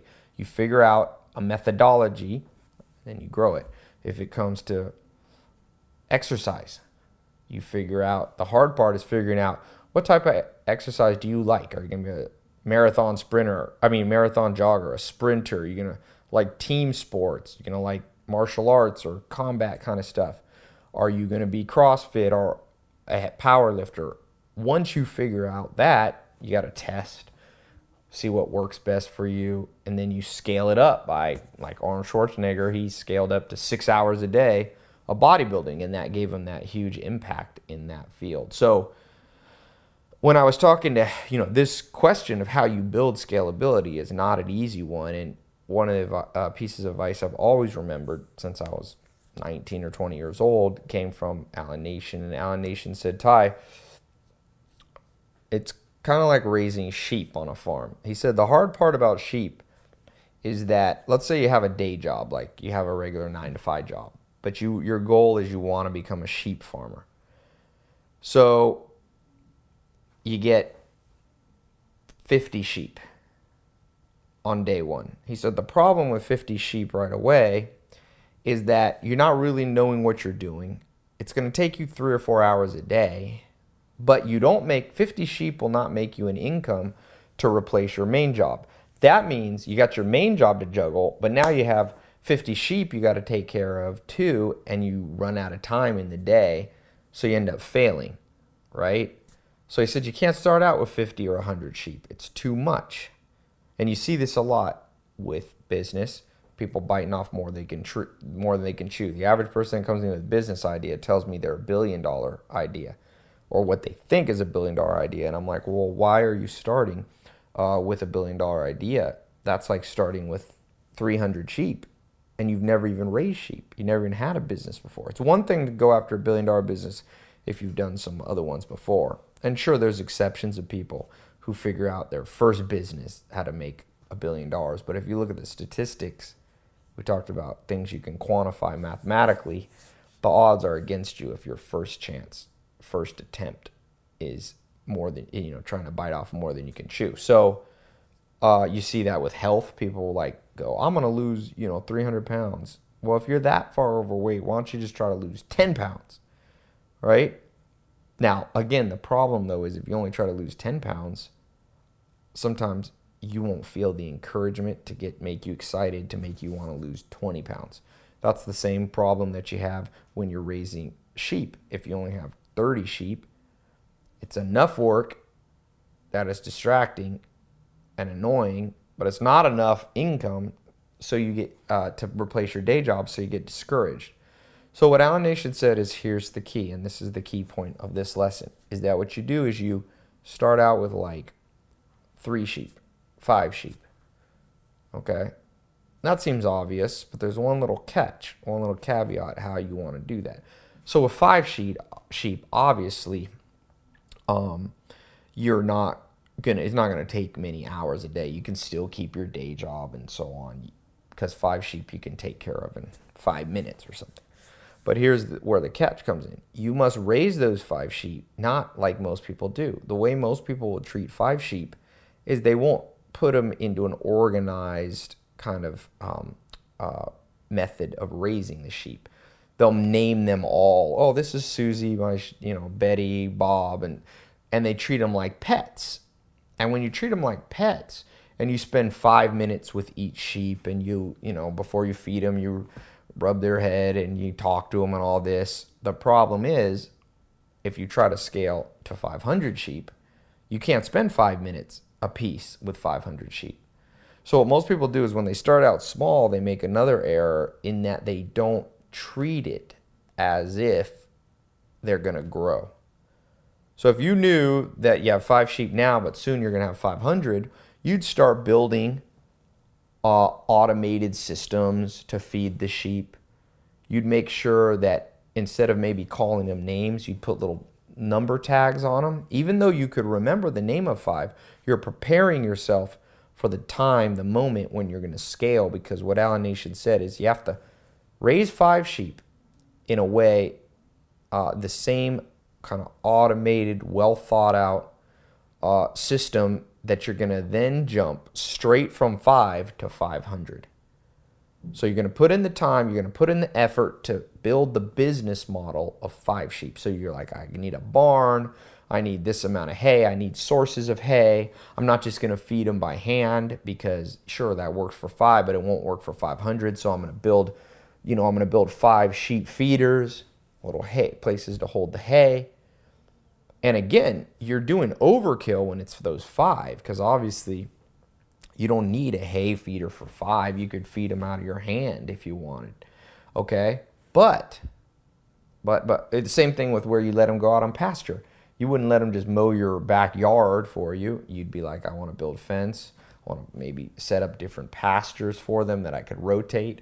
And again, people, your friends might come over and go, you're crazy. You only got five sheep. You're setting all this up. And you say, yeah, because I'm practicing on five, so that it's manageable, so that I don't burn out, so that I don't fail, and so that I can keep my other income coming in at my other job. Then maybe it'll take you a week, maybe it'll take you a month, maybe it'll take you a year, maybe it'll take you eighteen months. But there will be a day when you go, I got it. Five sheep are only taking me five seconds of work a day, one second per sheep. I've got it, I, you know, the water is automated, coming in, you know, on an automatic water float that lets the water in. I've got the pastures all set up, got the hay. It literally takes me, whatever, five seconds, sixty seconds a day. So now five sheep take me sixty seconds, let's say, that's a minute. Then five hundred sheep would be one hundred minutes a day. That's an hour, two hours a day. That's a realistic th- uh, way to manage five hundred sheep. Then you could literally go to five thousand sheep, right? Hire a couple people. So the path to scalability is, oh, and let me say, when you jump to five hundred sheep, that's enough income to quit your job. So when it comes to health, wealth, love, and happiness, you want to take the same approach. With health, you want to go, okay, what's a realistic exercise plan that I could do for one minute a day? Now, sure, I want to eventually be like Arnold Schwarzenegger, and I want to be bench pressing six hours, a, I mean, you know, lifting weights six hours a day. But first, set up your gym, set up a way that you got your food prepared for you, and try it on a small scale. ten-minute exercise program, two-minute exercise. Just don't treat it lackadaisically. Don't treat it in kind of a, you know, all-over-the-way scattered approach. Have a real approach to it, okay? Got a ten-minute approach to this thing. I only do ten minutes, but it's all set up, and it'd be very easy for me to do twenty minutes. So maybe you need to get a little part of your house, apartment, garage, set up some gym equipment there. You're not going to use it all, but it's ready, and you're practicing and experimenting. When it comes to wealth, business, it's the same thing. A lot of people ask me, should I quit my job? Well, you can try this scalability, this thousand sheep that Alan Nation taught me. I don't know, this is not something in here taught anywhere else, unfortunately, but you can help me spread the word with the sixty-seven steps by referring your friends. But for you now, uh, you go, all right, business. I know that I want to start a restaurant. I want to know, I want to start an internet business. Okay, let me not go into this and treat it as a hobby. Let me treat it as a miniature version, so that the day when I'm ready to spend eight hours a day on this and quit my other job, I already know everything I need to do. It's all been tested on a miniature scale. When it comes to friendship, I see the same thing. People are like, I want to be able to speak in front of a thousand people. I want to be able to, you know, make friends, influence people everywhere I go. Well, you don't really want to start there. Start out in uh, a way where you practice on five people, all right? But you do it in a way, even if they're your friends, Maybe pretend they're not your friends. Ask them to do a little scenario with you if you're super shy. Like, hey, I need to get out more. I'm gonna pretend like, act like you don't know me. Act, you know, rude to me or something. And I wanna see if I can come up with what I wanna say. And then when the day comes, when there's five hundred people, you'll be able to make that leap very easily. And with happiness, it's the same thing. If you're an unhappy person, if you're depressed, see if you can figure up a system that gives you five minutes of happiness in the day. Most people, that's possible. If you find even the most depressed person, some little thing will make them happy for five minutes. Then they'll go back to their darkness. And, but the thing is, if they can be happy for five minutes, then it's probably not a full-fledged psychological issue. That's, you know, it's like if you're blind, you're blind twenty-four hours a day. If you can see five minutes a day, you're not fully blind. So if you're an unhappy person, but you find glimpses and glimmers of happiness in your life, you can use this five sheep, thousand sheep analogy. You can start out five minutes of happiness, figure out what you're doing there, finish, figure out what's working, and you scale to a thousand minutes of happiness. Now you'll notice this is very similar to this experimentation modality that we talked about. And I've adapted some of what, you know, when Alan Nation told me this, it was much less about uh, the other areas of life. He was really talking about business. But I've learned that a lot of these things that apply to business apply to everything in your life. So for you, again, um, some of the pitfalls that people make just specifically with this is it, it's all about systems, right? So you've got to have systems. I was reading a, a I forget who, what business guy it was, but he had an exact system how he made connections. He didn't like to go to other people's parties he, because he said that psychologically, when you go to other people's parties, it's kind of all about them and it's harder to make, um, to really make an impact and people remember you. So he said, I never go to other people's parties, but I throw a lot of parties at my house every Monday. And he had set up a system. Every Monday was, you know, poker night or something like that. And five of his close friends would come. And he would ask each of those friends to bring a friend with him.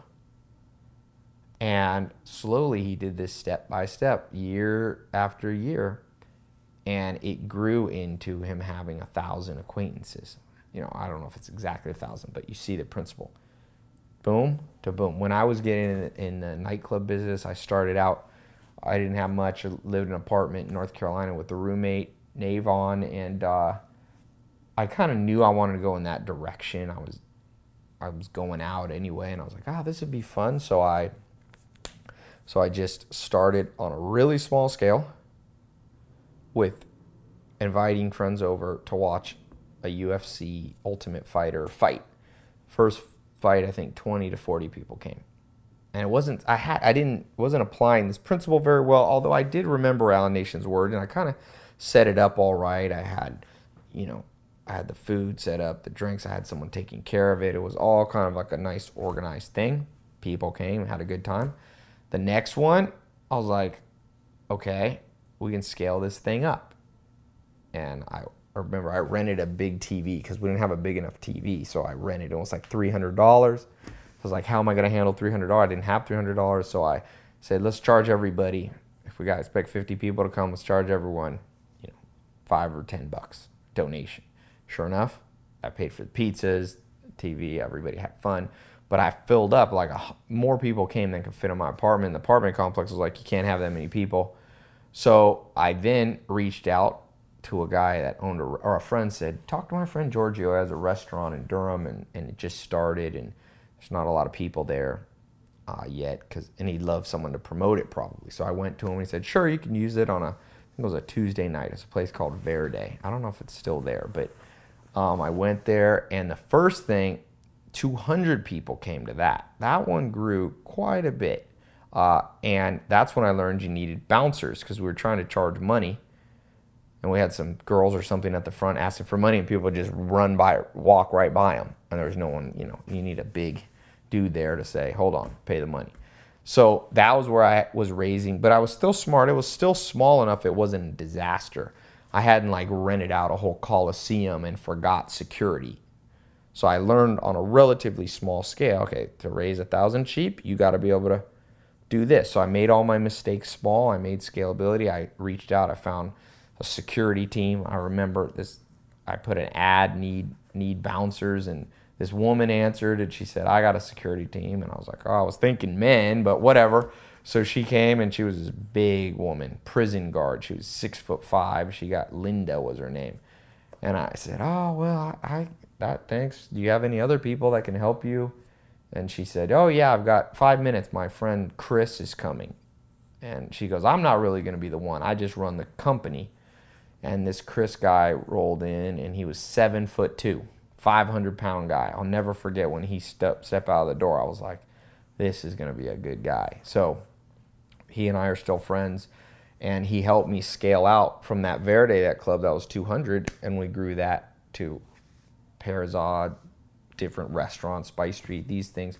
We'd have one thousand or two thousand people. So I learned how to systematize it, all the components, the bouncers, the door people. I learned you needed ropes. I learned, learned you needed a certain kind of promotion, but I did it all on fifty people in my apartment, then one hundred, then two hundred, all small enough. By the way, I was it was small enough at that point. I was only doing them once uh, or twice a month, so I was able to keep my other job working in finance at the same time. But then a day come when I had made all, all my, mis not all of them, but I made most of the mistakes, worked the kinks out, got the automated systems, had the people in my, the support team in my role, you know, my phone to call, and then it was time, and we, boom, jumped to one thousand people, where you started making enough money that literally I didn't quit my other job, but I, but I could have if I wanted. I ended up doing those two companies at once. But you see, that's the path to scalability, and you can apply it in almost every area in life. So the questions here, the first question I have for you is, what's an example where you ignored this rule and just either stayed really small, so small it never grew that you got discouraged, or number two, what's an example where you just jumped right into a thousand sheep and you maybe lost a lot of money or got burnt out or, or something traumatic happened, okay? And number three, what's a simple idea that you can start practicing on five sheep, okay? Some things you can start doing to practice so that when the time comes, you can make the big leap, okay? Answer those three questions here in the video below. Fill them out in your private journal there. Uh, if you want to send me a copy of that, a picture of it to ty ty lopez dot com, that'd be great. And uh, don't forget this one. It's an important one. A lot of guys that run my companies and different uh, investments that I do, they say this is one of their favorite ones that they remember for a long time. So um, anyway, I will see you on the next of the sixty-seven steps.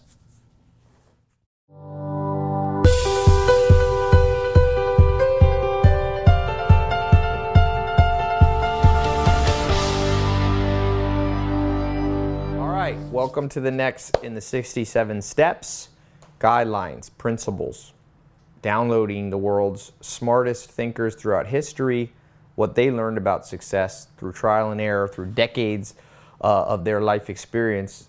We're now getting here, you and I together in the sixty-seven steps. So uh, remember, it's not about me and my opinions. I've tried to build this system um, from a variety of sources, like the old Proverbs go, goes, uh, make war with a multitude of counselors.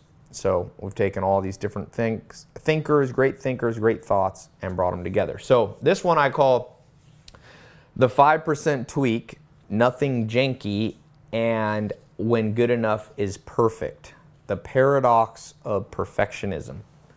So most people uh, fall in one or the other extreme, you know, a broad kind of spectrum here. So you're probably the same way.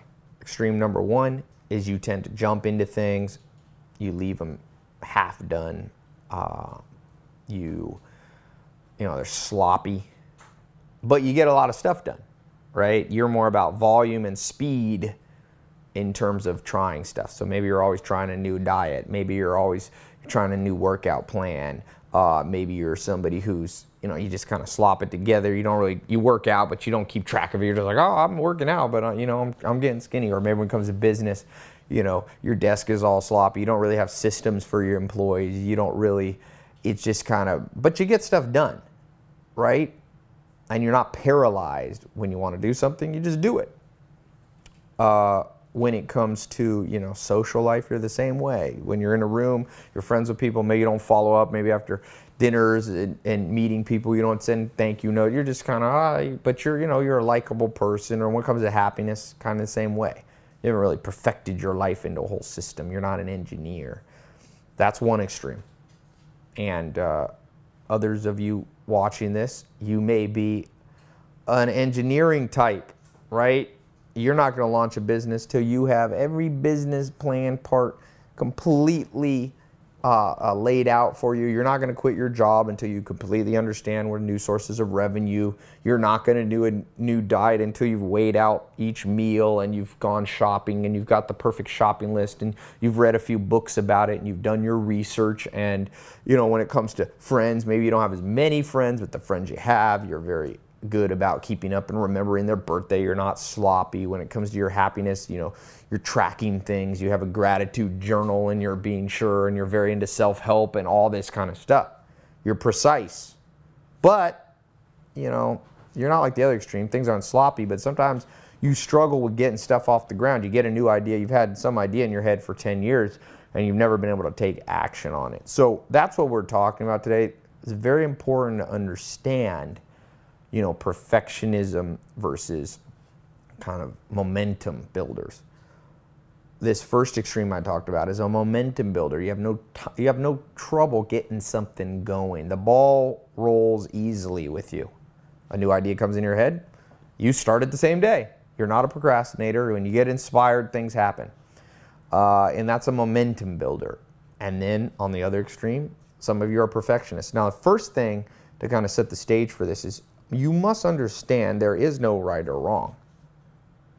Uh, is a lion eating a gazelle in the African savannah, is that good or bad?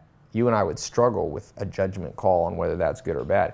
What you could say is a lion at the San Diego Zoo who escapes and eats a kid, or, you know, attacks and mauls twenty people, that's bad in the sense that the lion didn't really get what it wanted. It, it already had food. And the people certainly didn't get what they wanted. They wanted to have a nice day at the zoo. So that's a lose-lose. A lion on the savannah, though, the right animal in the right setting is as close to perfection as you're going to get in a natural biological ecosystem. The lion is there to take out the weak, the slow, the older, the diseased gazelles. It's very important to have that predator. You know, now I was reading a book about the oceans. It's called Bottom Feeder. And so many sharks are being killed uh, that people, that there's not enough natural predators. So various species uh, of fish, or I think jellyfish, don't quote me on it, but there's too many of them now because we've eliminated predators. Or, you know, these great whites or various sharks. So the lesson there from nature, and I always like to go to, I just came back from being on the farm with Joel Salatin and Amish. What I like is to look for natural biological solutions to uh, our human problems. So a lion has a place in the right setting, it's right. In the wrong setting, it's wrong. It's not the lion that's the issue, it's the context. So your perfectionism or your momentum, quick sloppiness, you must stop being guilt, feeling guilty for it, okay?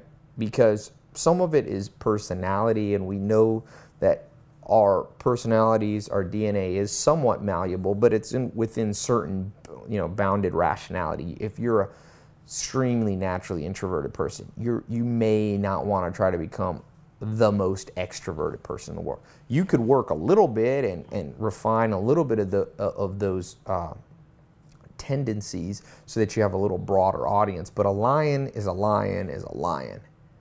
And we want lions to be lions. So if you're a perfectionist, you don't need to feel guilty for it.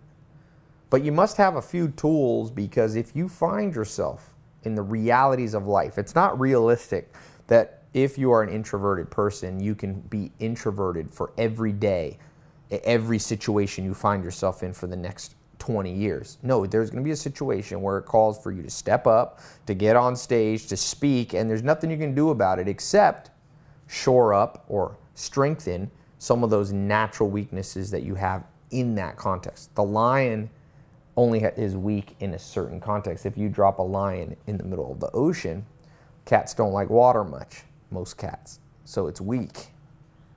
So in that ocean context, the lion's out of place, and you're going to find yourself out of place. So it's the second thing. Just know that you can't set up your life completely perfect around all your strengths. That would only happen in an egocentric world. You can't be so egocentric to go, well, I'll never find myself in a different situation. You will find yourself in a different situation. So you don't need to feel guilty. You will under, know that you will find yourself in a situation that calls for something that's not your natural personality, aptitude, you know, character. Uh, character. So number three is, let's go through a few tools that will help you uh, in when you find yourself out of your element. So, you know, the first one I called uh, the five percent tweak.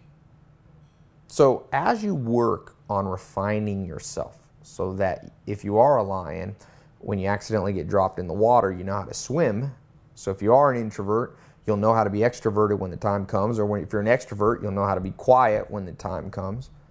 Or if you're an ultra perfectionist and the time comes you need to launch a new business, or you need to start a new diet, or you need to make some new friends, you can get it off the ground like that. Even though that's not your natural element, you can do it when you need a burst of new energy. So the five percent tweak says, you know, I got this from my business partner, John DeWar. He said, you know, Ty, what you want to do, a lot of us think about change as this massive change. But he said, just make a five percent tweak at a time. Uh, if you are on my book of the day email, the summary emails I sent, I sent a book a day summary uh, recently called about the book No Hero, about Navy SEALs, and it talks about the author, Mark, uh, where Mark was doing his SEAL training. He was on these rocks outside of Las Vegas doing this intense, you know, they're literally a thousand feet up, and he looked down and got paralyzed. And so the uh, Navy SEAL rock climbing instructor quickly climbed up there with him, he said, and and uh, he whispered in Mark's ear, he said, man, just focus on the, your three-foot world. So he was saying, if you look around, and you look how far down it is, it is a far drop. And if you focus too much on that, you're going to forget about finding the next rock hold three foot away from you, and you're going to fall and you're going to die. That's a similar concept to this five percent. When you are going through life and you find yourself presented with massive changes you need to make, you need to lose one hundred pounds, you need to quit your job, you need to change who you're dating.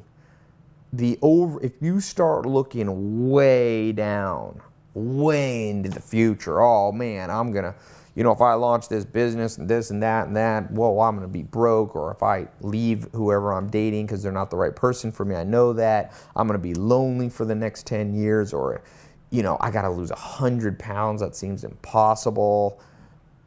No. Focus on your three foot world. If you can.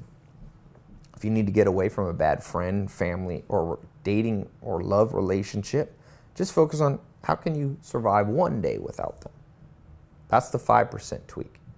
If you need to lose one hundred pounds, five percent of that is five pounds. Just focus on losing five pounds, because once you lose five pounds, you can lose another five. The hard part's the first five. Like they say, the hard part in life is making your first million. Once you make your first million, it's easier to make the next five million. That initial momentum is hard. Uh, if you are in business, people, I was just on my Inner Circle business call. Some of you might be in the Inner Circle. That's my invitation only, more advanced. And I was on the mini M B A. Some of you are on that. I have three levels, by the way. The sixty-seven steps is level one. We talked about life in general. Uh, if you're, hopefully you're in the level one V I P. The level one V I P allows you to be on the calls twice a month with me. If you're not on that, uh, uh, reach out, send an email, get on that. Twice a month you can talk to me live, uh, not just recorded like this. We go through books. We do the twenty-four book challenge, two books a month for the next twelve months. You're going to read twenty-four books. So entering, getting that V I P program. Uh, but I was talking about level two and level three, you know, or somebody asked me, that's where I can answer questions live. And they said, Ty, you know, I'm starting a business, but I feel paralyzed. You know, how do I, do I do more research? Do I launch the business? They're kind of perfectionists. And I said, look, Peter Drucker says the purpose of business is what? It's not to make a profit. It's not to start a charity. It's to create a customer, somebody who never did business with you. Your business is the facilitation. It's the conduit through which you take this idea that you as an entrepreneur uh, created and developed, and you pass it on to what we call a customer. That means someone who does business with you. That is the definition of business. So focus on your three-foot world. Make a five percent tweak. Find one paying customer. Charge them a dollar a month. That's what I do. Even if I'm going to charge a hundred dollars a month, Sam Walton built Walmart. One of the things he did was samples. Joel Salatin used to tell me, sample. I have a lot of people, if I'm going to launch something fifty dollars a month, I'll do a beta launch, and it's a dollar. If I talk to waiters, waitresses, my friends, family, just see if anybody wants it. Create a little bit of momentum. That's the five percent tweak, otherwise known as focusing on your three percent, I mean your three-foot world.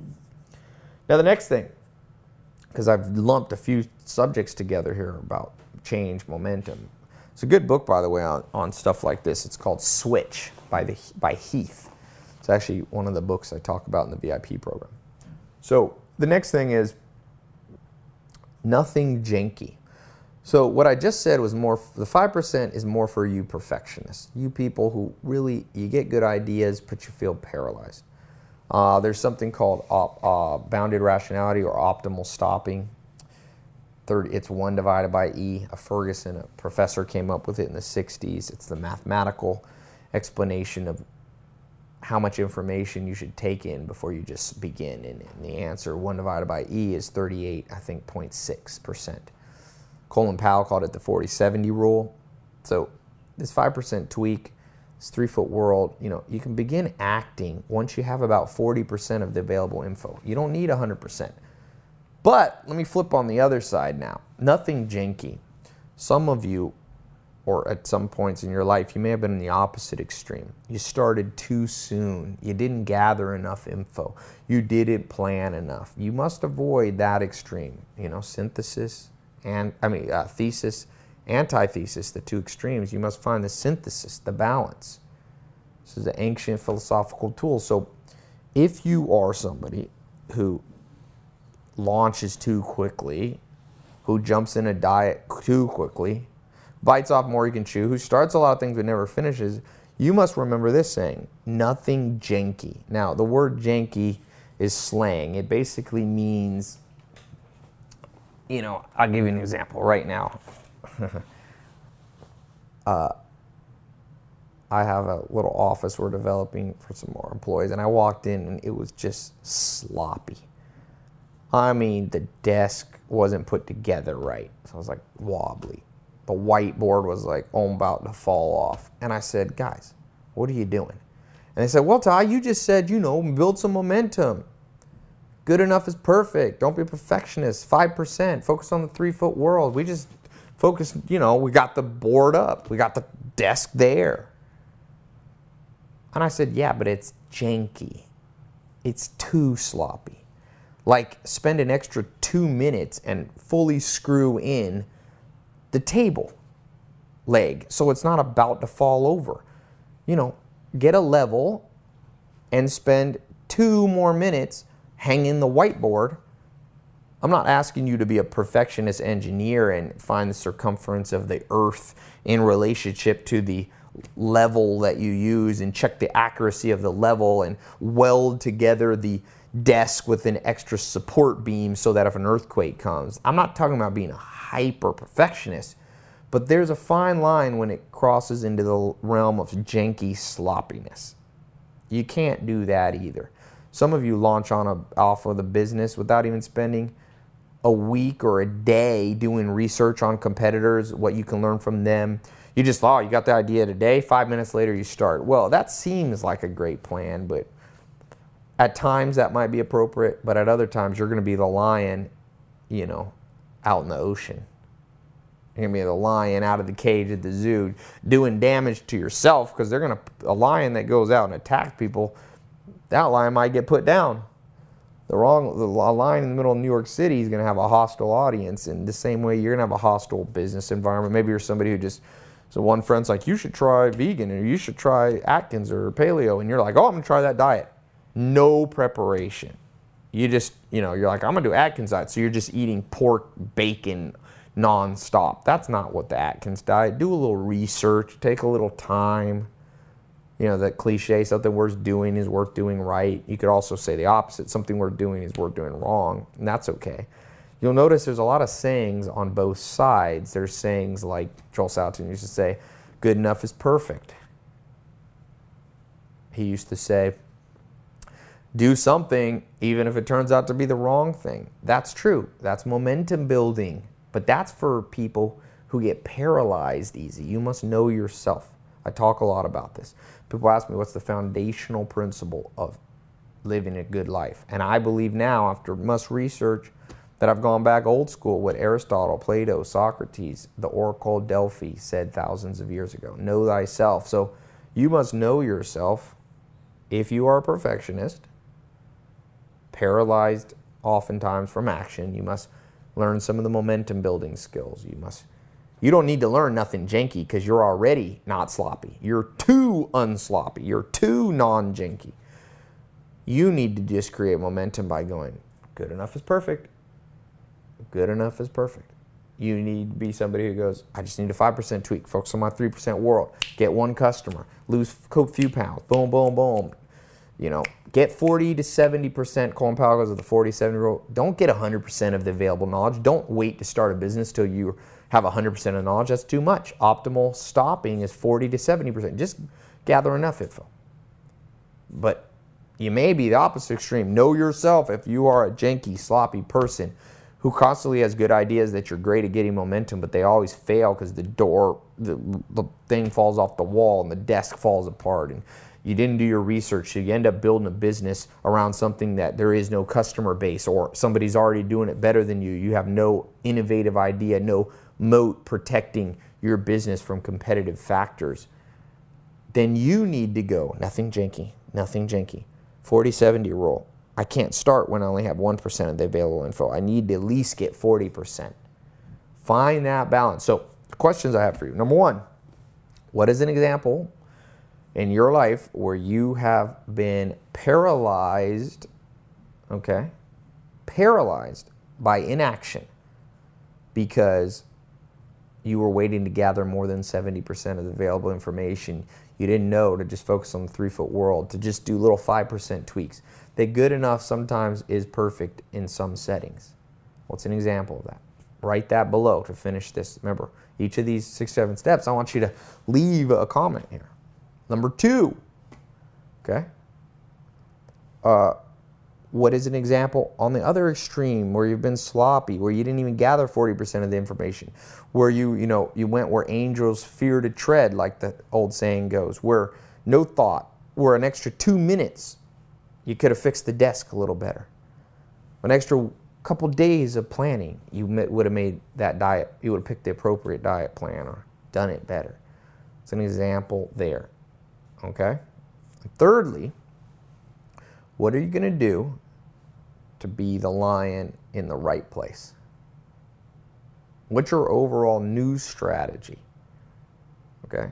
Those first two questions are what you did wrong, and now what are you going to do differently in general in life? Okay? You can be specific or general. So write that below here to complete this lesson, uh, this step, or and also, remember, you should have your sixty-seven steps journal where you're writing down some private things. You want to You want to participate in this community, but you also want to do that. Also, by the way, uh, if you're not in, uh, if, if you're in advanced business, you want to apply for the Inner Circle, there should be a link. Uh, and if you're not in the uh, mini M B A, the business level two, if you're not quite, you know, Inner Circles, if you're making millions already, if you're just starting out or you're, you've just got a business uh, going and you want to grow it, then that level two, that uh, investor entrepreneur mini M B A program, there should be a link above to get more info. If you're still wanting to get more just out of the sixty-seven steps, there should be a V I P program link where you can get on this twice a month, where we do the twenty-four book challenge, where you come on live stuff and you get more out of the sixty-seven steps than you do just going through this. Okay? So I will see you soon on the next sixty-seven Steps. Thanks so much.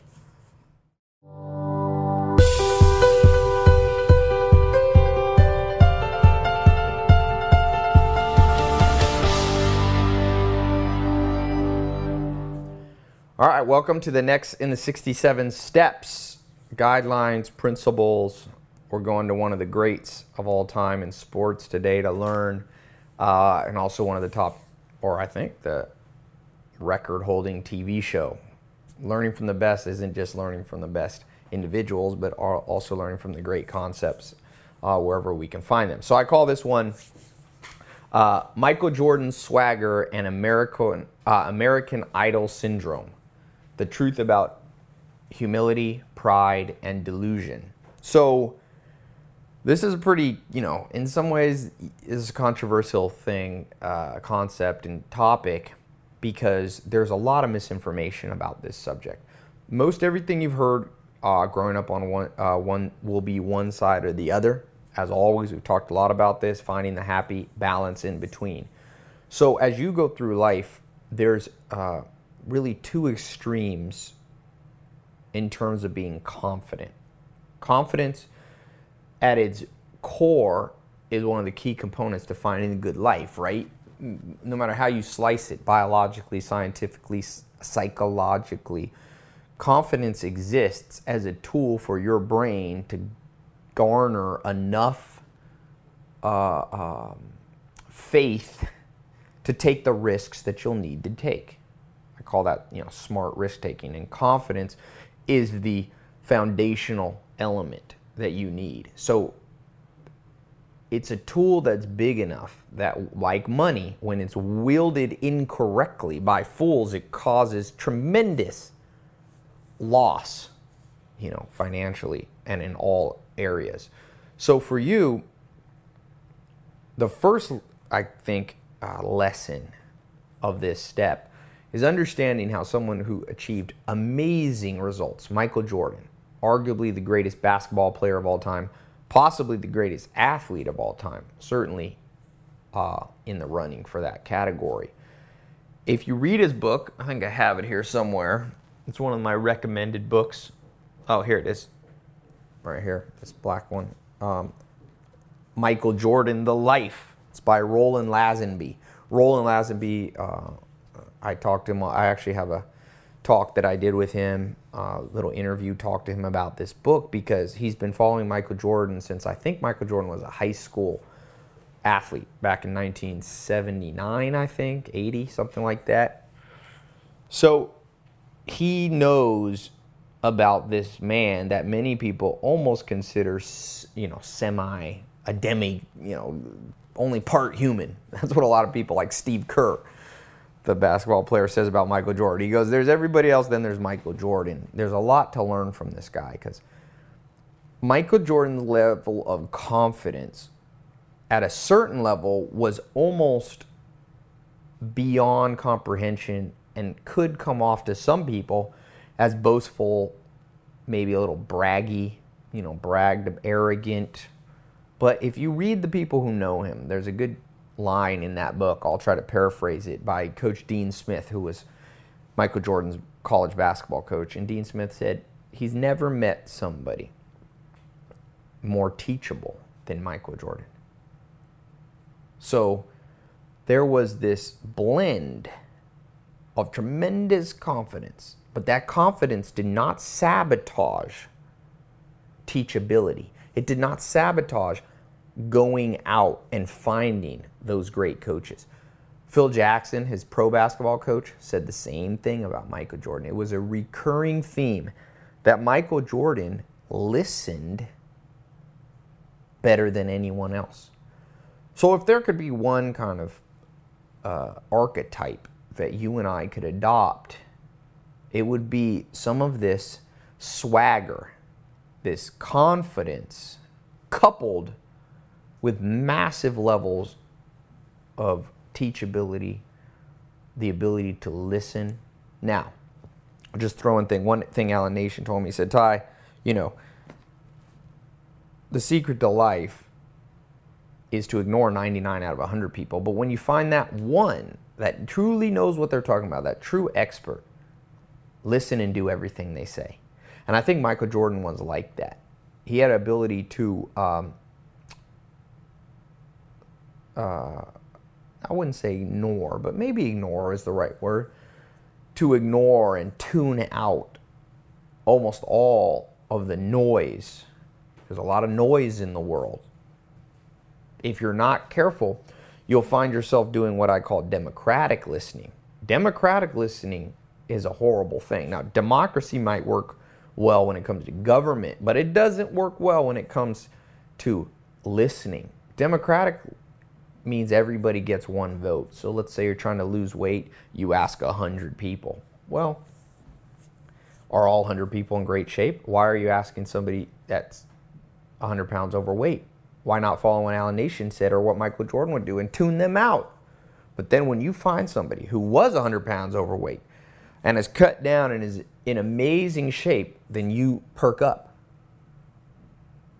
Now, when you begin to listen to them, and then you find another person who has the same story of being out of shape and getting in tremendous good shape, or maybe you find somebody who went rags to riches financially, started a business, learned how to invest, all those things financially. Or maybe you find somebody who has a happy marriage. You want to, you know, have a happy marriage. You find somebody married thirty years.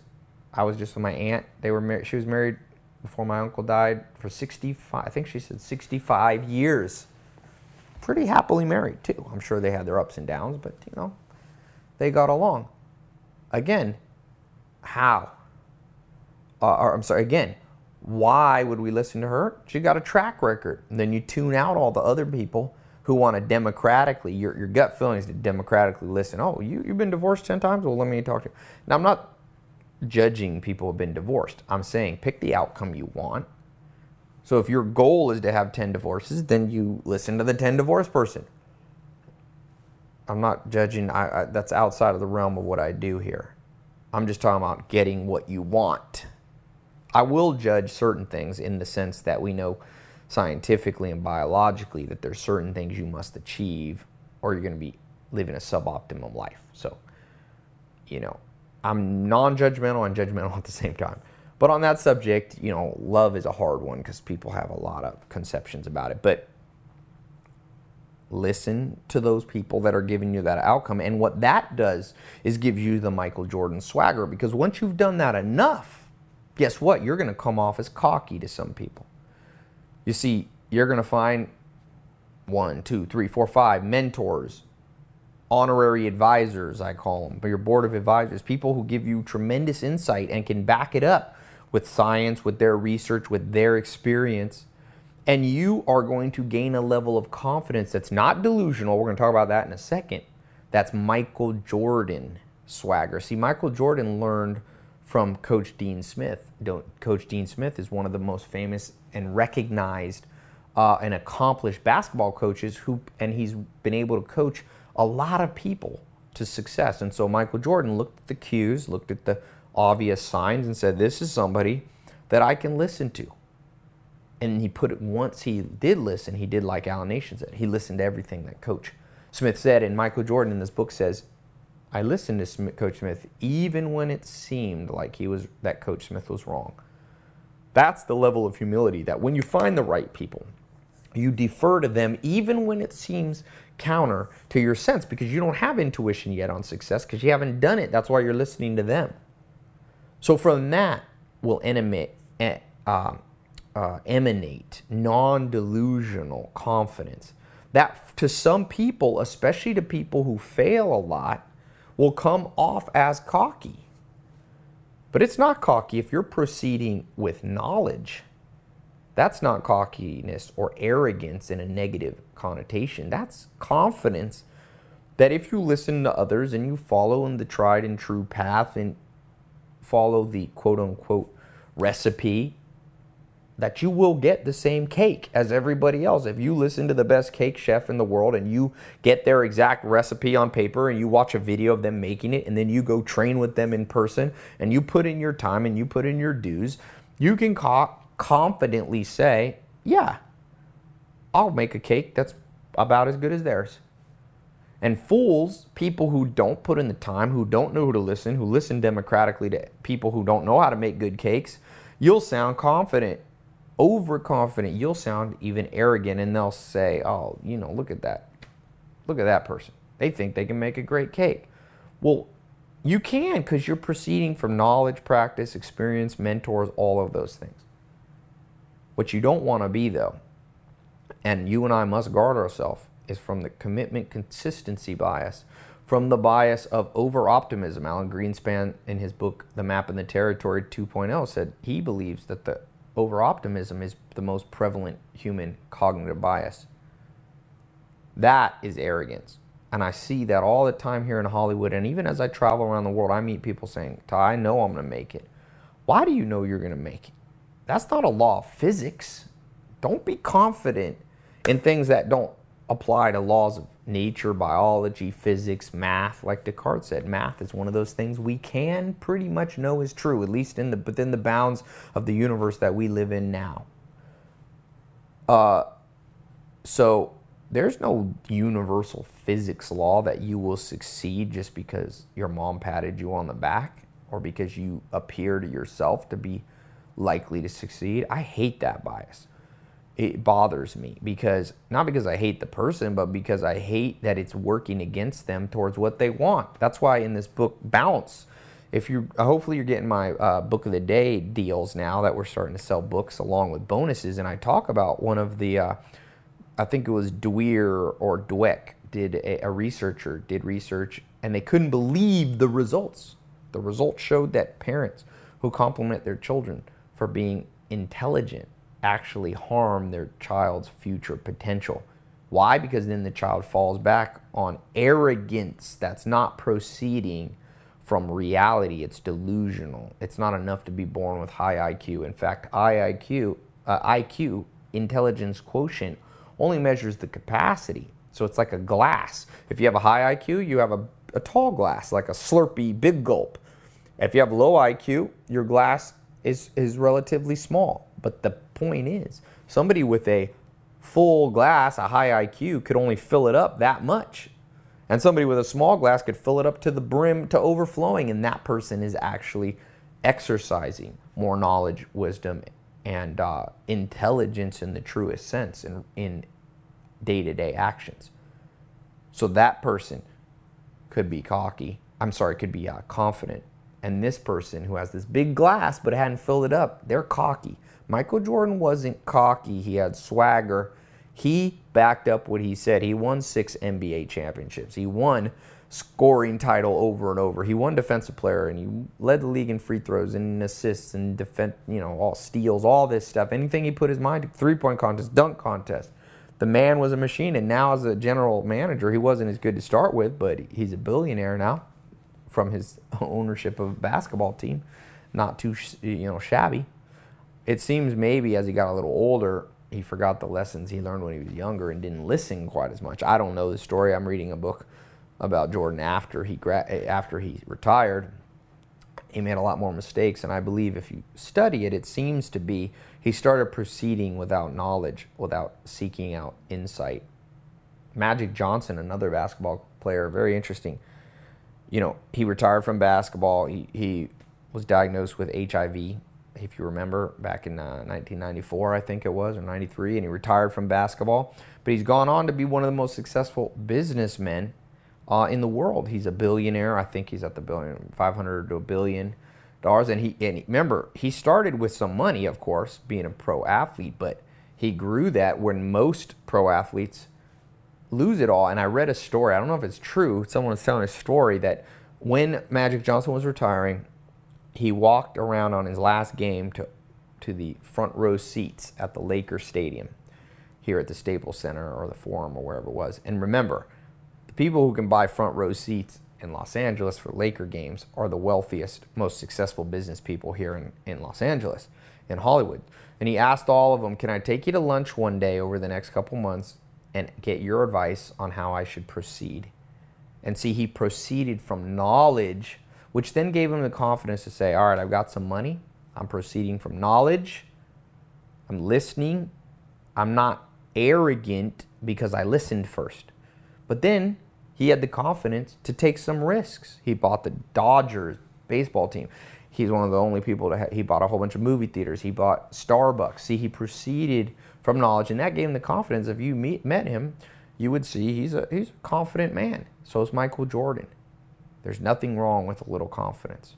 You will bother some people, and there's a time to tone it down a little bit. You got to be smart, cause and effect. Don't be black and white uh, in how you think.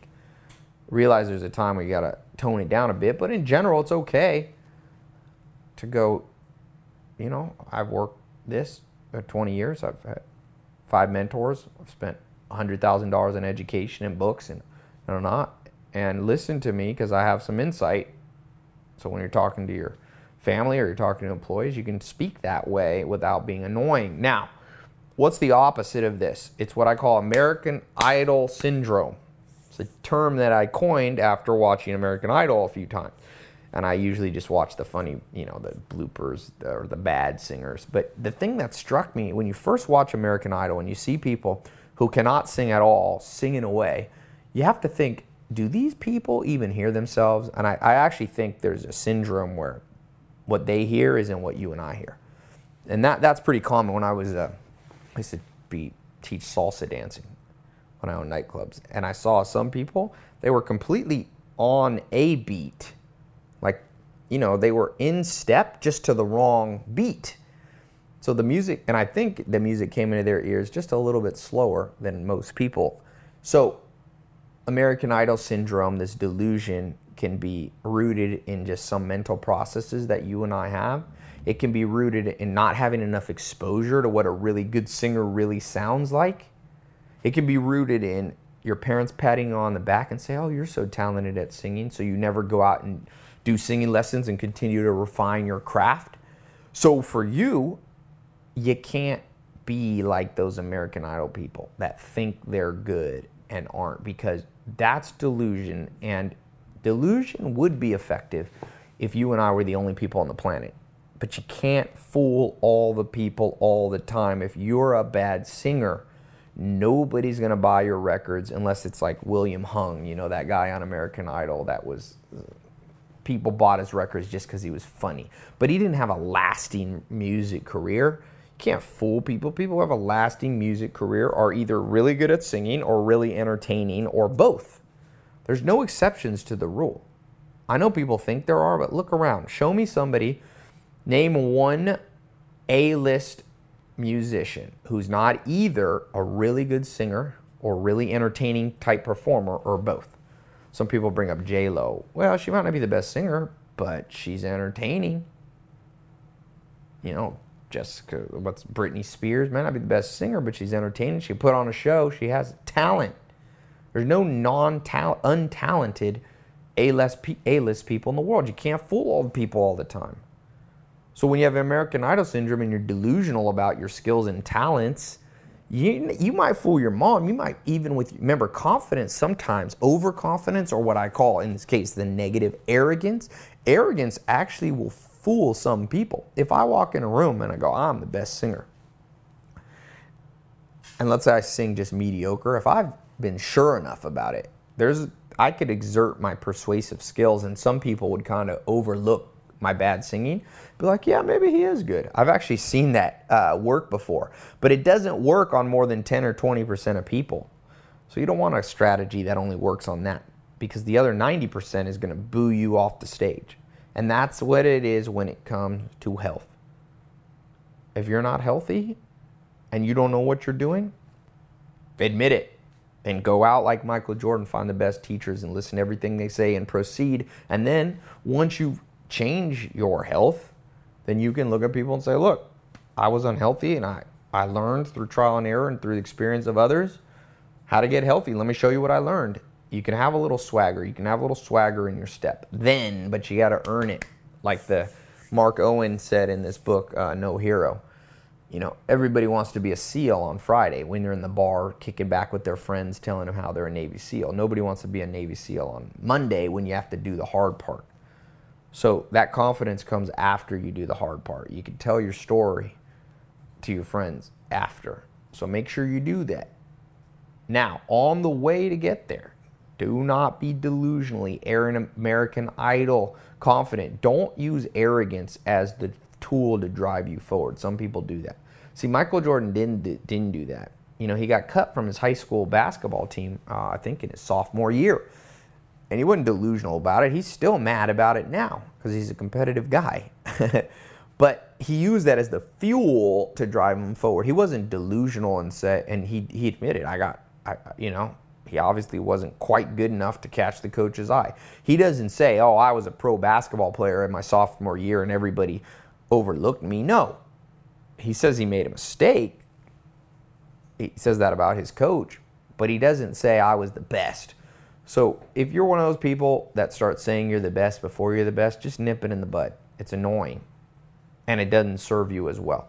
But what can say is you can have confidence to go, you know what? I don't know what I'm doing now, but I'm confident that if I... I talked about this. If you haven't bought this No Hero book on my Book of the Day deal, you should get it. It should be on my site here, and I talk about it in the bonus videos you get. Because when you buy the books from me now, instead of just getting the books from the bookstore where you just get a book, you're getting bonus stuff, interviews sometimes with authors, speed reading tricks, all this kind of stuff. But I talked about there, you know, if you've gone out and you've ridden, risen above what he calls, you know, mediocre. He says you can't be a, medi a SEAL by just doing the status quo. That, that'll just get you to be in the regular military. If you want to be special forces, we do that. We rise above the mediocre.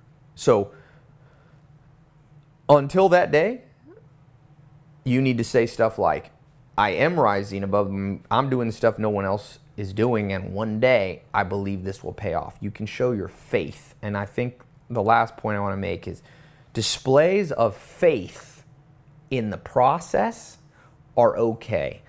Some people might be offended, but most people will see it as healthy confidence. So you go, look, I'm one hundred pounds overweight, but I've read... I've been to some boot camps in health. I've talked to five of the best personal trainers, and they all say, if I can do this, this, and this, and stick with it for a year, I'm going to revolutionize my body, and that's how I'm proceeding. I don't think anyone will be offended by that. But nobody wants to be around somebody who's super overweight just saying, you know, well, you know, this is just temporary. I'm guaranteed to be in great shape. I'm just, everything I do touches to gold. Nah, you know, turns to gold. Don't be like that person. You'll actually, it's called tall poppy syndrome. Doctor David Buss talks about it in his textbook on evolutionary psychology. You actually end up, if you if you cross the line, confidence into arrogance, you end up with people militating against you. I mean, people will work to prove you wrong. They'll work to tear you down. It's a very common psychological uh, tendency for humans. In Scandinavia, they call it jantelagen, which is something like tall poppy. If you get too arrogant, society, others, people try to pull you down. So, below this, to close out this step, to unlock the next one, the first question I have for you is, what is an example of you being democratic in who you listen to? Meaning, you didn't listen to Alan Nation, you didn't find the one or two experts in the crowd, you listened a little bit piecemeal to every single person. What's an example of that and where it ended up messing up something you were trying to do? That's number one. Number two, uh, what is an example of you proceeding and going beyond, Mike, beyond Michael Jordan's swagger and confidence into the realm of delusion and arrogance? Where you, you know, like I said, that one research said just patting your kid on the back and telling them smart doesn't work. You should, they say you should compliment kids on what they do after they did it. It's always easy to be a Navy SEAL on Friday, but nobody wants to do this stuff on Monday. So you compliment your kid on Friday after they did the stuff on Monday. You compliment yourself on Friday after you put in the work on Monday. That's how the brain's set up anyway. So what's an example of you patting yourself on the back on Sunday before you even started on Monday instead of patting yourself on the back on Friday? What's something right now in your life? Thirdly and lastly, uh, how are you going to proceed with knowledge? What is an area you need to go out and seek? Someone specific could be on, be a better cook, how to be better in, in love, how to be happy, or what is something you specifically need to dig deeper in so that uh, you can gain true confidence, true swagger, and what's some practical steps you're going to do to get there, okay? So thanks so much, and uh, fill these out. Make sure you're writing this also a little more in-depth on a private journal like Jeff Bezos from Amazon does. Fills up journals. That's something you can talk about, private stuff you don't want to put here. You should have your sixty-seven steps journal, okay? All right. Well, I will see you on uh, the next step, hopefully. All right. Bye. All right. Welcome to the next in the sixty-seven steps, the challenge.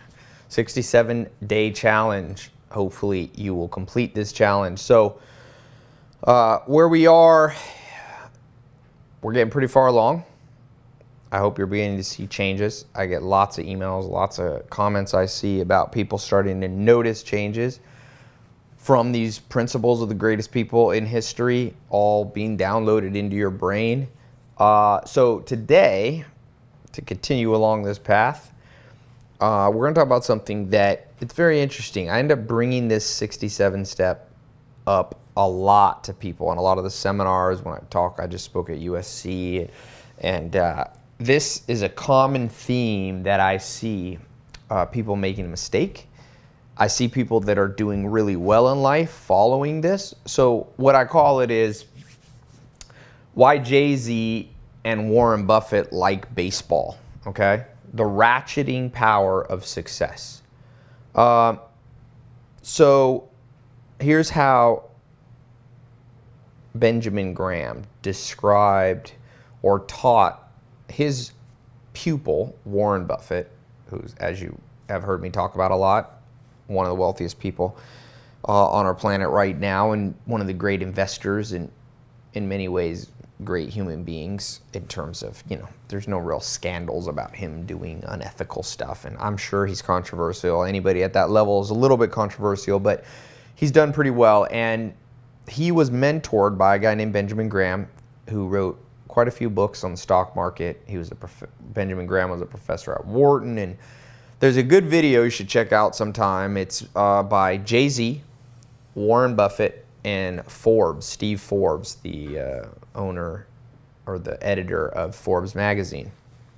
And Warren Buffett is talking about success and what his mentor taught him. And he said, what Benjamin Graham taught me was that you, what you really want to do is not make a lot of mistakes in life.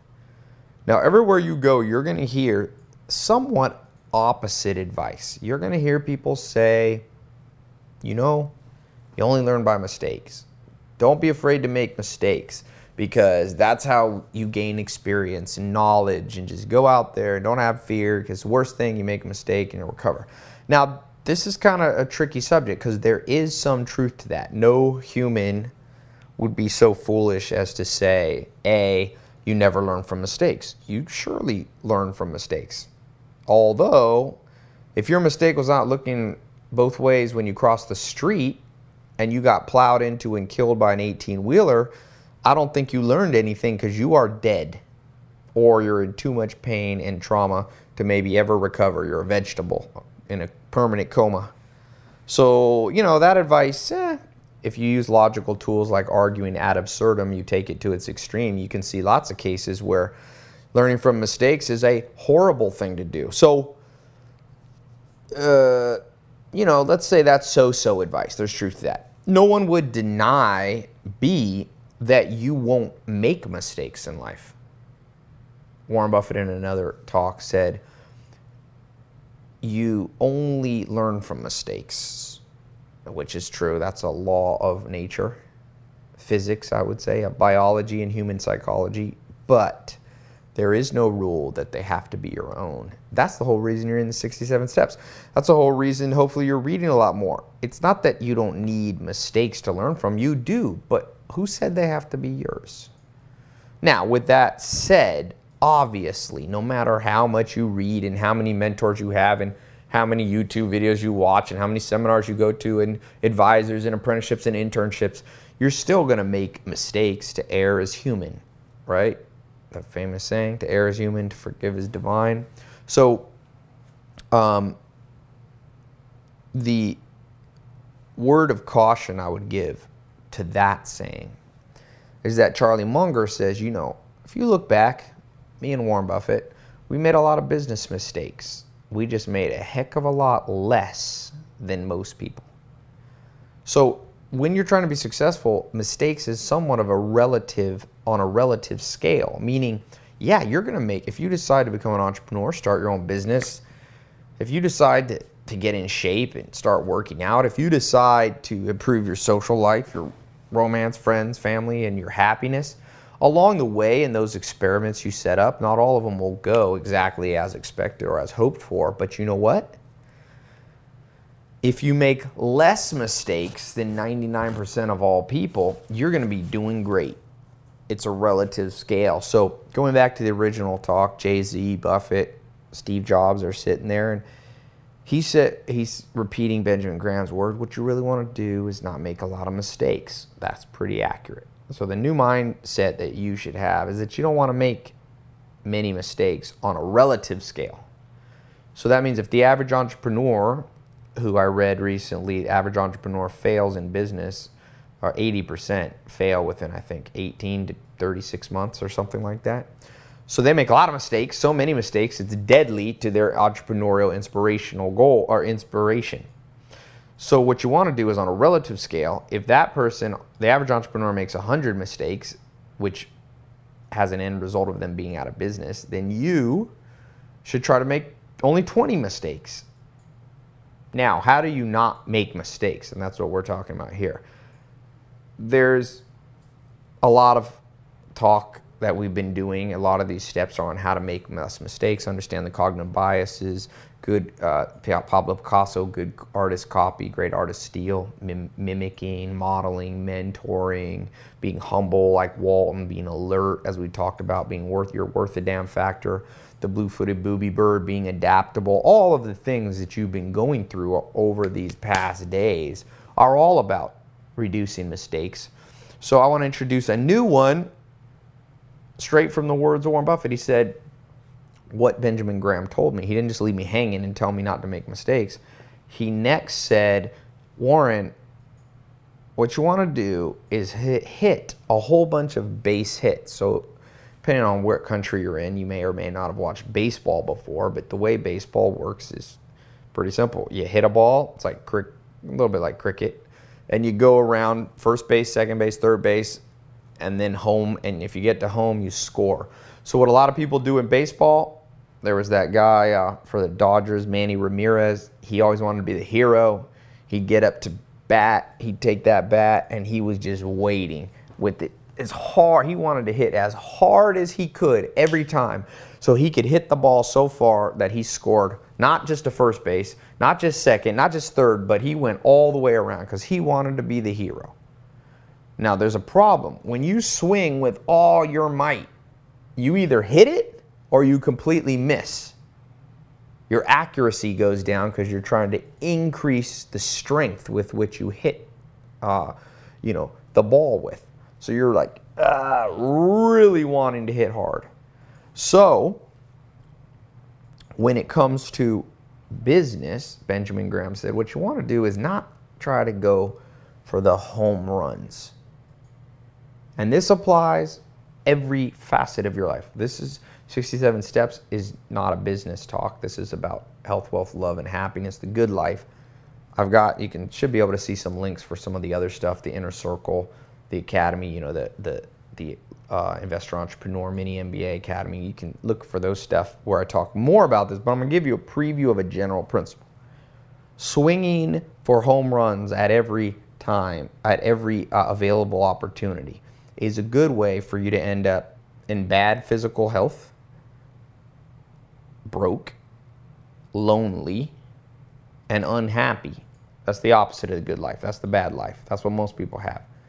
The life of quiet desperation that Thoreau talks about. So if you need to diet and exercise, what are most people going to do? They're either going to not exercise at all, or they're going to go out. I just had a guy who works for me. He was really overweight. He comes, and I said, man, don't lift too heavy. I said, why don't you just start out walking every day for thirty days? And he's like, no, no, I'm going to get in and I'm going to go. I'm going to lose this weight. So he was going for a home run. And you know what happened? Pulled a back muscle. Then he couldn't work out for two months, so his health actually went down because he was swinging for that big hit every time. And the media feeds into this. Advertising, you're not going to see ads that say, lose a half a pound a month for the next eighteen months. I mean, half a pound a week for the next eighteen months. That's a good weight loss plan. It's better, for more stable for your metabolism. Almost every doctor in the world would agree with that. I'm, there's obviously exceptions if you have an acute issue. I'm not a doctor. But you get my point. As Aesop's fable talk about, slow and steady wins the race is oftentimes the best course. So if your physical health, if you lost a half a pound a week, that is two pounds a month. For eighteen months, you're thirty-six pounds lighter. Now, depending on how old you are, uh, you're probably thirty-six pounds overweight. Most Americans, most people all over the world. Now, you might be too skinny. Imagine if you could put on, you know, five pounds of weight of muscle a year. That doesn't sound like much, but five pounds of muscle? In eighteen months, you put on seven, eight pounds of muscle, that people will start noticing. And if you continue, like my dad worked out for thirty years and bought, you know, Arnold Schwarzenegger, from he started around fourteen, by the time he's twenty-one, twenty-two, six, seven years. Now you've added twenty, thirty, forty pounds of muscle. Now you don't even look like the same person anymore. And you've given your joints and your body time to catch up. Your metabolism is caught up. Your environment, in terms of your wife, your husband, your family, they now slowly saw you make that transition, so they're not stocking the cabinet with junk food because they see the environment has changed. And they've had time to change with it. Uh, if it comes to business, you know, everyone comes to me, Ty, I have the next billion dollar idea. This guy wrote me a letter. Ty, well, can I take you to lunch? I have the next billion dollar idea. I wrote him back an email. I said, have you ever done a million dollar business? He said, no, no, I haven't. I said, well, I wrote him back again. Have you ever done a hundred thousand dollar business? No. I said, have you ever done a business that makes you a thousand bucks a month? No. And I said, well, I think you're too cocky. And uh, bring me your thousand dollar a month plan to start a business, and then I'll take you out to dinner. Because there are exceptions. Manny Ramirez did hit baseball, uh, did hit home runs in baseball. But, you know, there's a lot of people, even taking sports analogy, Michael Jordan, considered the greatest basketball player, and the media shows you his dunks, you know, fascinating, awesome things. But if you look at Michael Jordan's career, he scored a tremendous amount of his points, especially later in his career, the majority, just taking simple shots, fifteen to eighteen foot jump shots. Even the great people follow this. Warren Buffett, he says sometimes it'll take him years to find a deal he wants to do, slow and steady. He says since the nineteen, I think, sixty-five or so when he started Berkshire Hathaway to now, you're talking forty, fifty years. He said, I only needed ten good decisions to get all the success that I have, but I needed to make sure I didn't have any catastrophic ones. So the catastrophic ones undo all the good that you've done if you're not careful. Like the uh, uh, Sun Tzu says in The Art of War, he says, if you know yourself but not your enemy, for every battle you win, you will lose one. There's such a thing as one step forward and one step backwards, and that's what happens so often for people who do not understand what Benjamin Graham told Warren Buffett. What you want to do is just hit a one base hit. So I now call this ratcheting. If you've ever used a tool that ratchets and then it locks in. So let's say you want to improve your health. So we're now forming new habits. We're not following the media. We're not following dumb ideas that were pushed down our heads by people trying to sell us something. We go, all right, how can I lose one pound? See, once you lose one pound or five pounds, some small amount, you've changed the momentum. And when the boulder is being pushed up the hill, the hardest part is getting a little momentum, because if that ball rolls back even ten feet on you, it's very hard with inertia to stop it. So the first thing you must do in every area of your life, health, wealth, love, and happiness, is stop the negative inertia. That in and of itself, even if you see no tangible gain, there's a lot of gain. So if you're losing money every month, if you're spending more than you earn, the momentum, the ball is rolling down and you're trying to bring it up the hill. Instead of you at least pushing it up a little bit, it's pushing down on you. Doesn't take too many times of a, of a big boulder pulling down on you that you slip and fall and that thing runs you over. So the first step is stop the bleeding. If you are not healthy, the first step is at least stop gaining weight. At least stop losing muscle. At least stop being one hundred percent sedentary. Get any kind of momentum remotely possible.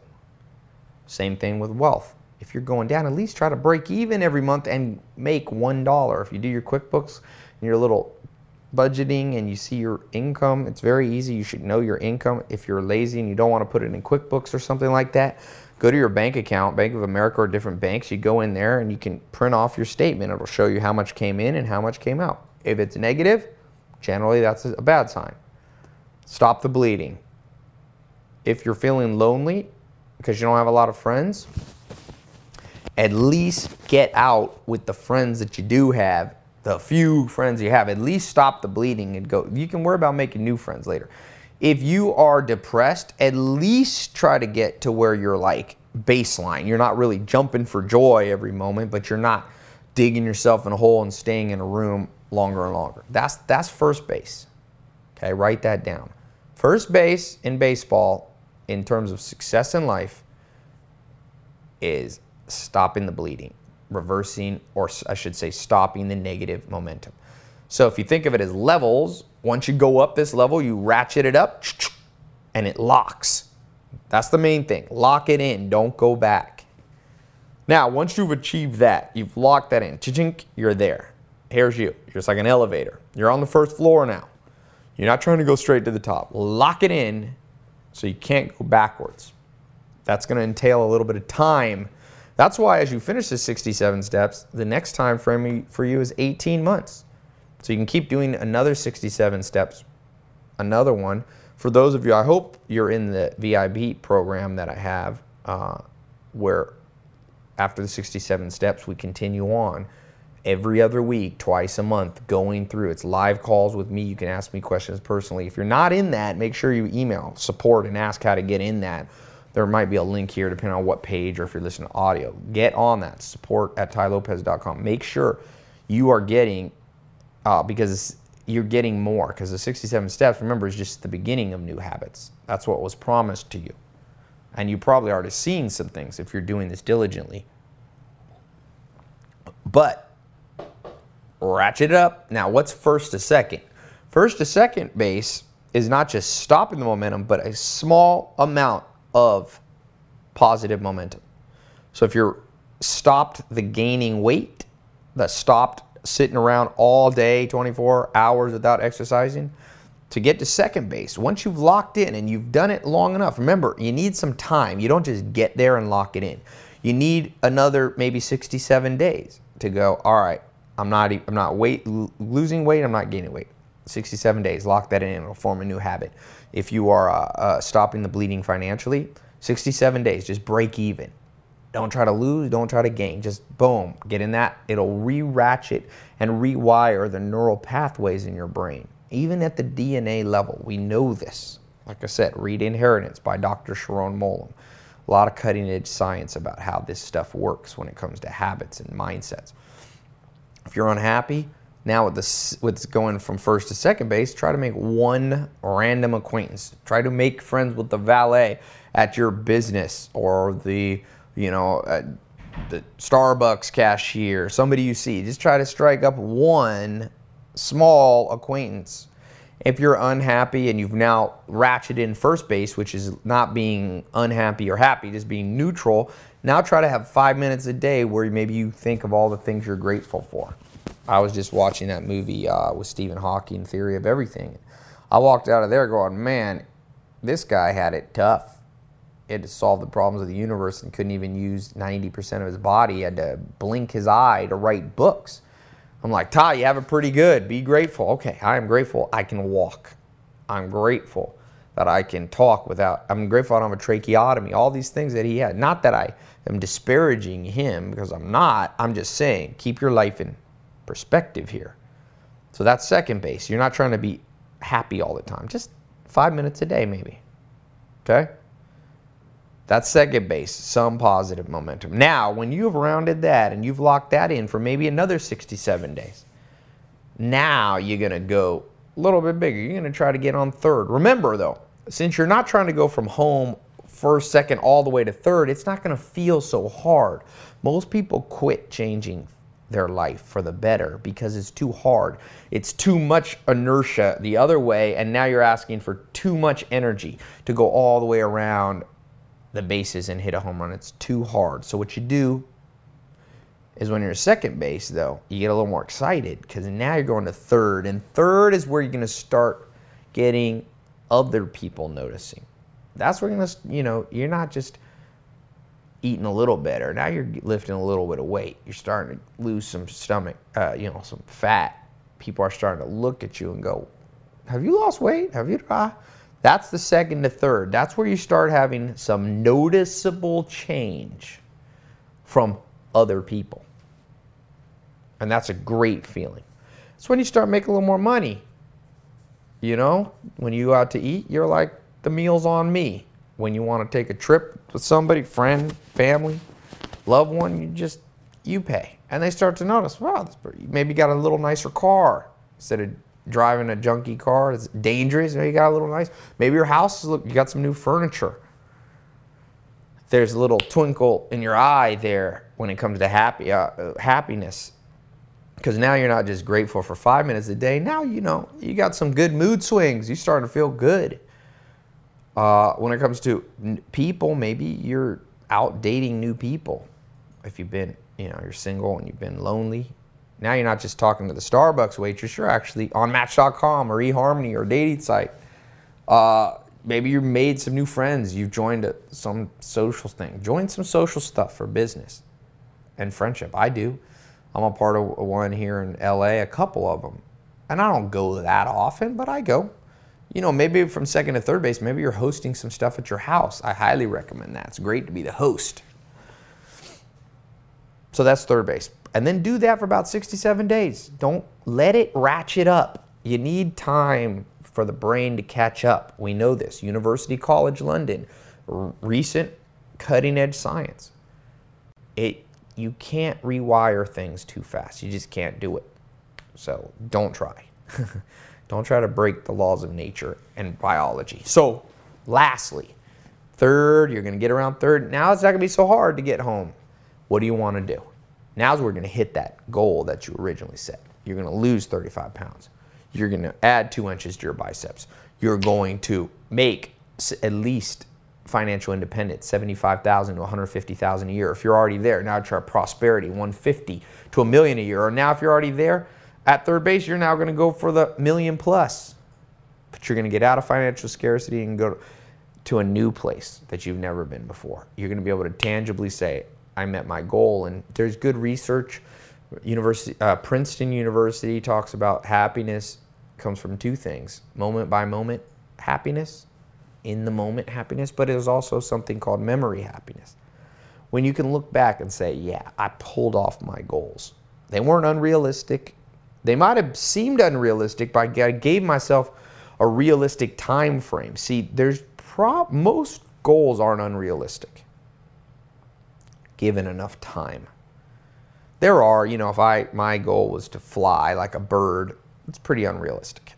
Uh, I mean, I could get in a plane, but I'm saying to grow wings or something. That's a weird goal. You know, if your goal is to go from broke and to be a billionaire, well, that seems unreasonable, but given enough time, it's probably possible. Enough focus. And even if you didn't quite get there, you'd make a heck of a lot more money than the average person. Same with your body. Not everybody can look like Arnold Schwarzenegger or, you know, the next Victoria's Secret model. But I'll tell you this, like Jim Rohn says, almost everybody can do better than they're doing now. All right? You must follow that ratchet and you must lock it in. You must give it enough time and you must set a reasonable time frame. The good news is once you score one run, guess what? Now it's time to go out there and do it again. And now positive momentum. will be on your way. Maybe that boulder's now at the top of the hill and it'll start to get easier to push down. Now you can start to get excited. Excited, excited. I want you to get excited because now you get to do it again and it'll be easier and it'll be a little faster.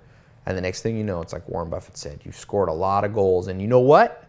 You haven't made too many mistakes. On a relative scale, your mistake factor is a tenth of the average person. You will have some mistakes.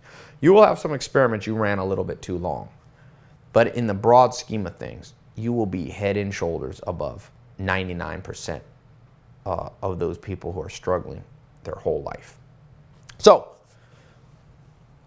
I want you to answer a few questions. The first one, what is an example of you trying to hit a home run in health, wealth, love, business, uh, happiness, one of those or more. You can do as many as you want.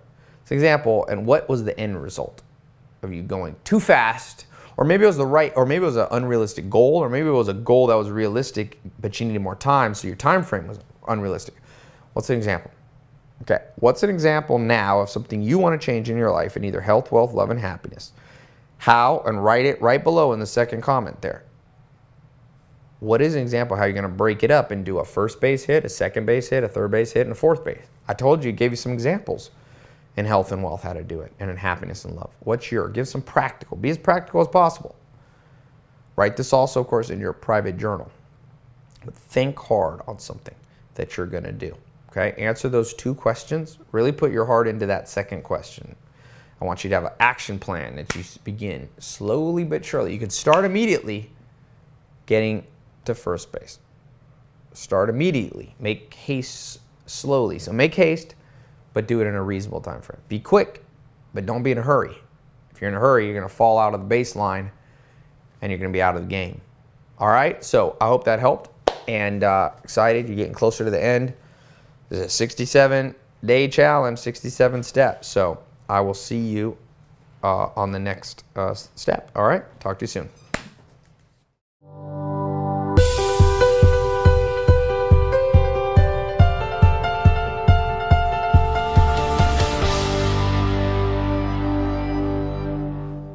All right, welcome to the next in the sixty-seven steps. This is the sixty-seven day challenge. You're sticking with it. Stay to the end, keep going. Remember, it takes this long to reshape, remold the neural synapses and all those pathways and things we don't even understand. And I certainly don't understand about the human brain, but what I want to talk about today is something very relevant to every day of your life. Uh, Let me, uh, I was gonna grab one thing to show you. Eh, I'll do it without it. All right. So I call this one, uh, Mastering the Wrong Things and Blue Eyeshadow Numbnuts. The how and why of self-reliance. What I was gonna show you, uh, it, it's actually better that I don't show it now that I think about it, just because uh, it might distract you. For you and I, especially now in the modern world, we have to be self-reliant. I think that's obvious. Um, you know, the old saying, to do something uh, right, you got to do it yourself. Now, there's obviously uh, some negatives to trying to do everything yourself, in the sense that you can't get a lot done. Uh, and if you could clone yourself and make a million of yourself, you'd be able to do a lot of stuff. So I think everybody's always either at the extreme. I, I bought a business, and business partners very big on delegating everything. Well, the problem is it's often delegating to people too early who don't know what they're doing, and things become chaotic. I'm a little more of the school of do it yourself. Neither one of us is completely right. There's truth to both sides. So how do you get things done? And I think the first step is, if you look at any industry, every, any sport, any art, the people who really get things done, who do things that pass the test of time. You want to do something with your life that pass, passes the test of time. We talked about the funeral, you know, the greater funeral theory of knowing that you lived a good life if there's been enough reciprocal altruism. Now, a lot of people would care and come to your funeral. And if you look at funerals, not to be morbid, the, the popular ones, the ones that make the world stand to attention and the flags go to half-mast, are masters. So more important than self-reliance is mastery. Mastery of yourself, mastery of your mind, mastery of your environment. Will Durant says in great part, this is what makes us humans, humans. We've learned to master at some level our environment. You're probably sleeping tonight in a house. That house is a way that you have mastered your environment. And us as a human species has mastered germs at a certain level. We have done that. Uh, we have mastered at some level, you know, pregnancy and childbirth. Women used to die Uh, at an extremely high rate just from pregnancy. That's been mastered. There's been mastery there. There's been mastery of your car can get you from point A to point B relatively safe, and airplanes and all these things. Now, self-reliance, whether you're like me, you tend to do stuff on your own, or you want to delegate like my business partner likes to do so that you can get stuff done, you're either going to be a master or you must delegate to masters. This is the primary point of what I'm going to talk about. And then how do you achieve mastery? Well, the first thing, if we talk about this logical tool, is a tool called inversion. If you want to know how to do something, first figure out how to not do it. So if you want to be a master of something and figure out the path to mastery so that you can do it yourself and you can train other people to be master and have mastery of the things that you dedicate to them, well, guess what? You must know what you can't do. First thing you can't do is master the wrong thing. And this is the most common thing in the world. By the time you become an adult, you've got multiple years doing something. I don't care if you're flipping burgers at McDonald's, you're learning how to deal with people, maybe at the cash register, you're still building mastery in something. Unfortunately, why nobody really aspires to be a McDonald's, uh, you know, a master of the McDonald's behind the scenes kitchen is, for most of us, that's would be considered, if you got to the end of your life and you're like, you know what, I mastered how to ha hand somebody a, a hamburger, you would probably feel like your mastery was in the wrong thing. So if you're writing this down, the first rule of life mastery is in each area, in health, wealth, love, and happiness, you have to master the right thing. And the best way to do that now, now we move to the second phase, is be very clear in understanding the problem. Alan Nation should tell me, Ty, before you try to solve anything, before you try to become good at anything, you have to first understand why it is like it is now. So let's say you want to perfect your body. You want to become a master. You want to be in better shape. If you're a guy, you want to be around ten percent or less body fat. Get rid of the gut. We know that that's a good goal. Make you live longer. Let you see your kids and grandchildren and friends, that you contribute to society and contribute to your life longer. Okay, so that's a good goal. That's not mastering the wrong thing, but what if your goal when it comes to health is, you see so much plastic surgery in the world, and I'm not anti-plastic surgery, but sometimes people are mastering the wrong thing. Take a guy like Michael Jackson. He brought in, see, he didn't do it himself with all his plastic surgery he did on his face. He brought in other quote-unquote masters, other doctors and surgeons that were good at stuff, but guess what? They were doing the wrong thing. The guy looked fine. He didn't need plastic surgery. He was fine looking. Michael Jackson didn't have any problems with looks. I could understand plastic surgery if someone had, you know, there's been plastic surgery, uh, surgery back ancient times. It's not a new phenomenon. People were doing nose jobs, they said, in the uh, Plains Indians in the United States a thousand years ago. So I'm not, you know, people have accidents, they need plastic surgery. I'm not disparaging the whole industry. I'm saying in the case of Michael Jackson, you'd probably agree. He mastered and brought in, delegated to masters who were just doing the wrong thing. I talked about this in an earlier sixty-seven steps, but it bears repeating, you know. Uh, there's a story, I don't know if it's true, a plane crashed in the middle of the rainforest, and they were walking to the, uh, uh, uh, they were trying to get out, right? They survived, fifty of them or whatever. There's a whole bunch of engineers, and they had machetes, and they said, we're going to cut our way through the jungle, and we're going to find a village uh, so that can call radio and bring in help and stuff. So these engineers, they knew how to sharpen the the, the uh, machete, and they went out there and they chopped away, and they got good at slicing at forty-five degrees. They had the technique all down pat. But one of them decided, and he and they ended up hating him, he climbed a tree and looked around, and he got the philosophy and the direction, and he said, "Hey guys, you're really," he yelled down, "you guys are cutting the wrong direction." See, that's mastering the wrong thing. In Michael Jackson's case, when it came to his health, he should have been focusing. Now, it's not me to judge him, but, you know, he ended up dying because he couldn't sleep. He had some issues there, it seems. He should have focused his attention on those things. When it comes to wealth, there's many people who get good at the wrong industry. So there's someone in my family, I won't say, they, they should have owned a restaurant. They should, they were an extrovert. They should have been around people. They didn't know themselves. They didn't go through this stuff. Some of you are in my, I've been just doing a talk for the entrepreneur school, you know, how to live the life, the life that everyone wants, how to live the dream, you know? And, uh, and he didn't have that direction, unfortunately. And so he just picked opportunistically what would make him money at twenty-nine. He ended up sitting in a cubicle till the day he retired, and he's sixty, and it's too late to do all those big things. As Joel said, mastering the wrong thing is a tragedy.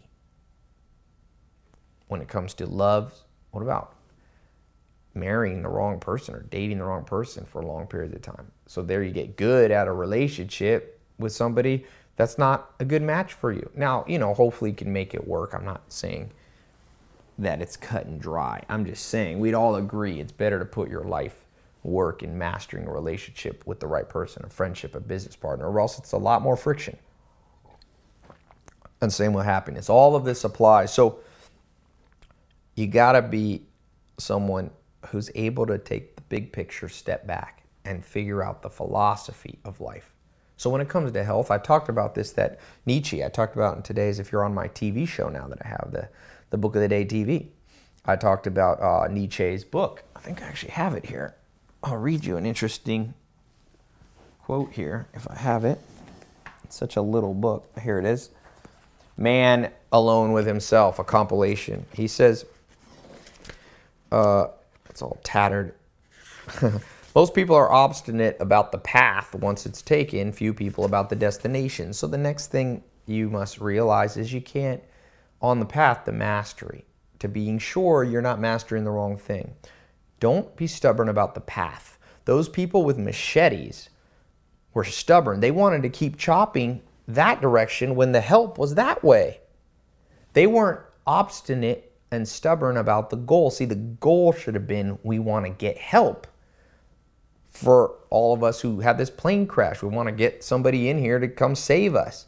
They forgot about that and got too enraptured with the machete and the progress they were making. You can't be stubborn. That's called the misweighting bias. You can be stubborn on the end goal. So if your health is the goal, then I want you to be stubborn about getting healthy. But I have a family member, he decided, he read somewhere you should only eat fruit. So he started eating nine, ten bananas. He was a, almost a pro athlete or a pro athlete in my family. And, you know, at first I thought it was a great experiment. Then I started noticing his skin didn't look good. He, his breath smelled, there's something off. His muscle tone started going away. And I was like, what's your goal here, man? And he's like, well, I want to, you know, increase my athleticism, become even better in my sport. And, and um, I said, well, why are you doing fruitarian? He's like, well, I read about this, and I believe in this, and monkeys eat bananas, and their gorillas are strong, and blah, blah, blah. And I said, well, but I did some research. I talked to my friend who's a doctor, and he said he's treated many fruitarians over his life, and every one of them, he said, didn't their health degraded. And I said, why don't you try a different experiment? Why don't you try vegan or vegetarian or paleo or macrobiotic or raw or whatever? Like, keep experimenting till your goal is fulfilled. That's what Nietzsche's saying. But no, sure enough, the commitment consistency bias, the ego came in, and he defended his position and just kept going down in health. Why? Why wouldn't he be stubborn about, hey, no matter what, I'm not going to get any, anything stop me from improving my health as an athlete. This banana thing isn't working. Let me ditch it and move on to the next thing. So the next thing takeaway for you is you have to be flexible in the experiments and the means with which you're trying to get to business. If you're in business or you work for somebody else and you're trying to get a promotion to move up the chain, uh, set up an experiment, but don't be obstinate in that little experiment. As soon as it shows it doesn't work, kill it and move on to another experiment. If Edison needed a thousand experiments to get to his next patent, then what's wrong with you and I needing a thousand different tries on diet and exercise? Why not try a thousand different business angles? Now, hopefully it won't take you a thousand. That's a little much unless you're, you know, inventing light bulbs and something.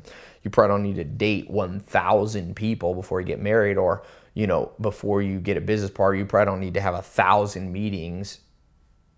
You don't need to try a thousand different things to be happy. Freud says clearly in Civilization is Discontents, which I believe is his best work ever, and maybe the greatest piece of writing in a few pages I've ever read. He says, you know, you have to know your constitution, and you have to experiment with those things that make you happy. He names like nine things. You know, some people become happy through art, some people through aesthetics and beauty, some people through love, some people through chemicals, he said, you know, alcohol, coffee, maybe for you. Some people through religion, some people through detachment from society and over. And he, and he says each of these have their strengths and weaknesses. Now, society, you're going to meet people very vehement and very uh, adamant that their way is right, that you should just meditate and that's all you need to be happy. Oh, you should just find love. That's all. Oh, love's all you need. Or you should just make a lot of money. That'll make your all problems solved away. Oh, you just need to get shape. You'll get enough dopamine from jogging. You'll get a rush. Just understand that, that Freud was right one hundred years ago. There is no one thing. He says a good businessman would not put all his investments in one tiny thing. He might diversify a bit for safety. Now, you could over-diversify, but you can also under-diversify.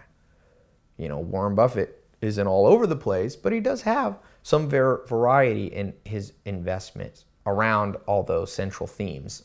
That's for the business talk. If you're not in my uh, entrepreneur, uh, mini M B A, investor entrepreneur, all that academy that I have, uh, you might want to get into that. I talk a lot about that for business, but for this talk, you know, I'm focusing more on life in general. Just so you know, the sixty-seven steps is life in general, health, wealth, love, and happiness. I don't focus particularly only on one.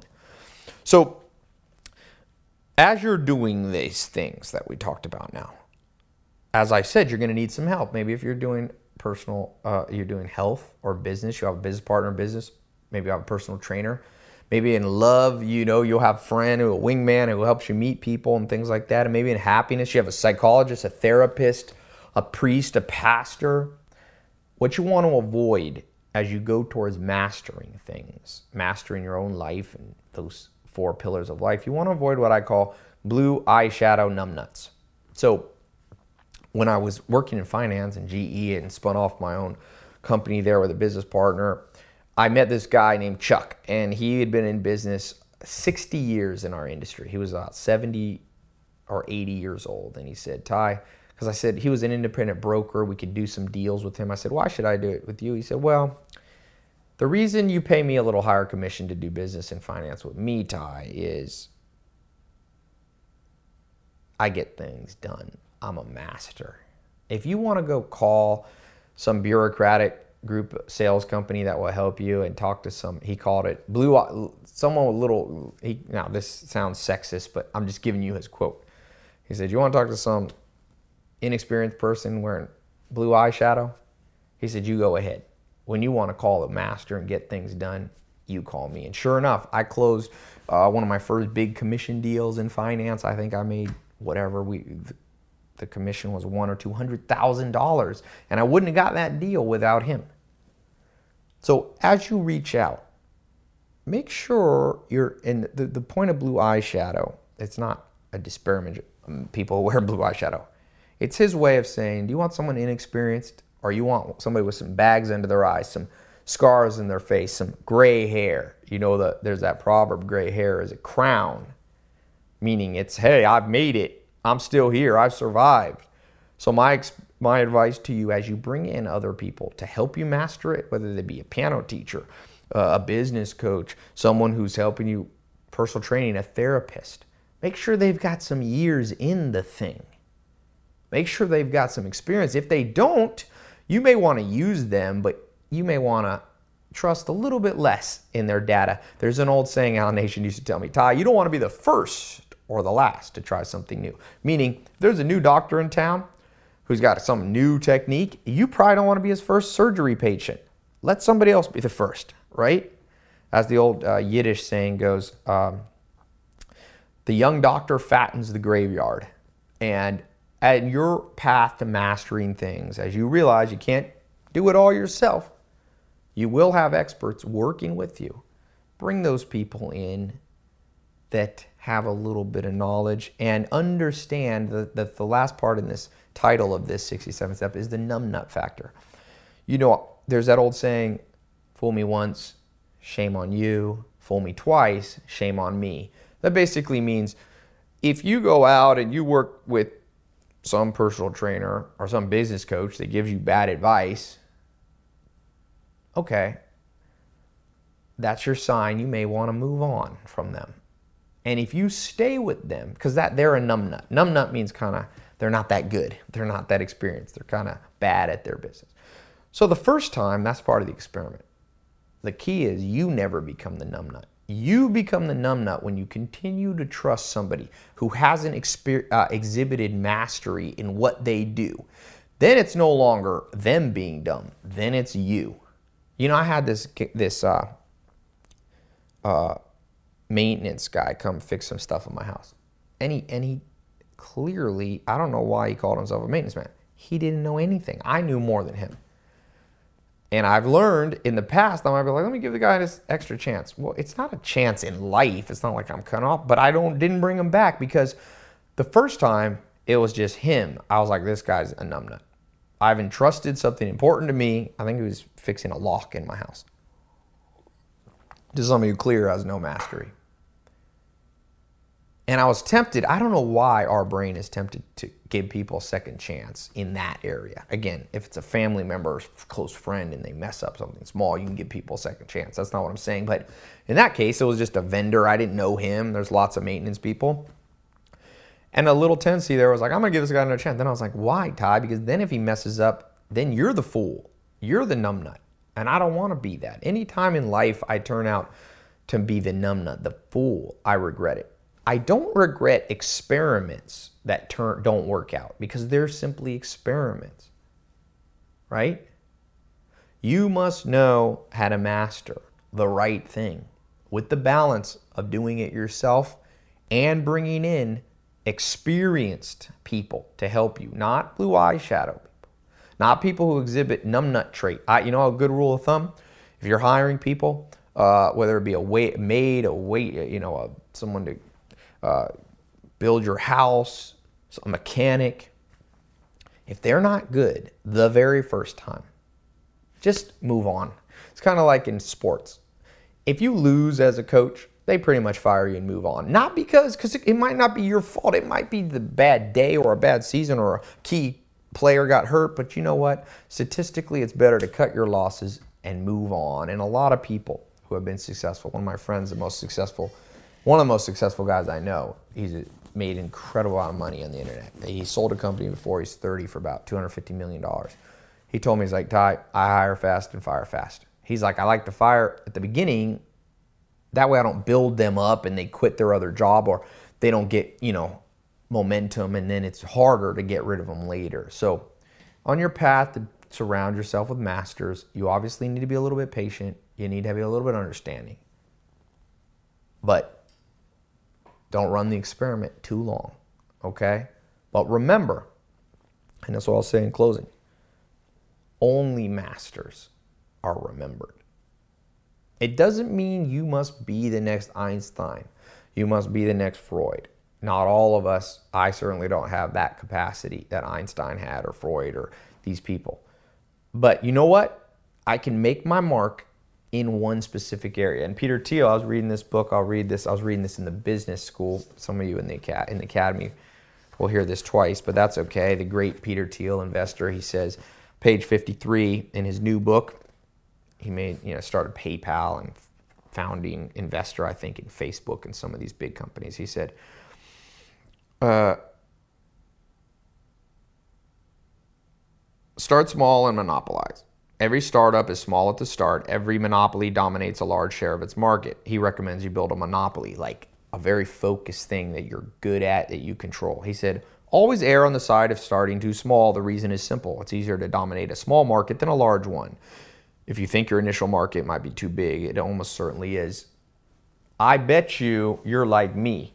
You're not the next Leonardo da Vinci that's good at biology and medicine and architecture and art and painting. I can't do all those things.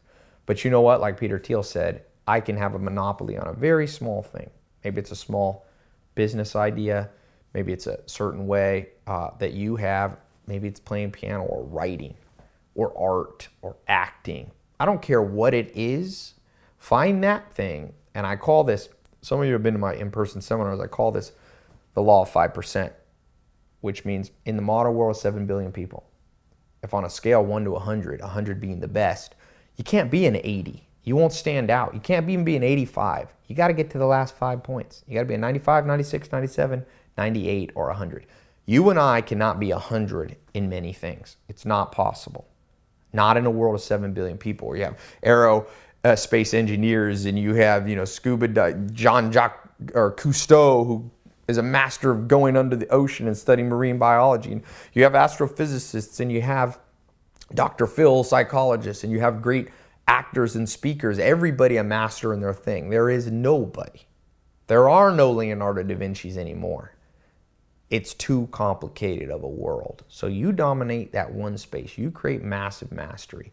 And as we continue through this sixty-seven day challenge, sixty-seven steps, as you focus that down and the world shrinks down, as the Navy SEAL Mark Owen talks about in his book, No Hero, he was climbing a rock wall in SEAL training and almost fell off, and an instructor came up and said, Mark, focus on the three-foot world around you. If you start looking down a thousand feet, you're going to fall. Just focus on getting to the next handhold, the next one. That's what you do to create mastery. You'll do it with some help. He had an instructor who was a master. He said he had all these ropes to climb up this thing, and when the instructor was down at the bottom, saw him falling, you know, about to fall, he said the instructor just crawled to the top with almost no ropes because he was a master. He wasn't wearing blue eyeshadow. He wasn't, you know, an inexperienced newbie. His instructor was a master and brought him mastery. Okay? So, a few questions. I want you to close this out. Write it in your private journal, but also write it here for the community. All right? You're part of a growing, amazing community. You'll find friends, allies, maybe husbands and wives, uh, you know, business partners, even investors. There's billionaires in here all the way down to people in, you know, credit card debt just starting out. So, leave these comments. Number one, where is an example where you have been a master in the wrong thing? Maybe it's something in health. You became a master at, you know, fruitarian diet and then realized that diet didn't work for you. What's an example of something you were a master in the wrong thing? Number two, where's an example of some uh, of a time when you trusted someone who did not have the experience, no matter how good heart their heart was, they did not have the experience to warrant the amount of trust you gave them. What's, what happened? Tell me. Then number three, what's an example where you should have moved on because they were a numbnut, but you kept with them and it turned you into the numbnut, or the joke was played on you, okay? And what are you gonna do different? How are you gonna move a little quicker? How are you gonna recognize this a little different? And fourth question, what are you going to make your mark in in the world? Like Peter Thiel says, I don't care if it's teeny or large. What are you going to get to the top five percent, ninety-five, ninety-six, ninety-seven, ninety-eighth, ninety-ninth, or one hundred percentile? What's the thing you can have that level of mastery in? Okay? Fill that out. Write it in your private journal. And uh, there's an important one to remember, mastery. All right? And I'll see you on the next sixty, uh, the sixty-seven day challenge, next sixty-seven step. All right, talk to you soon.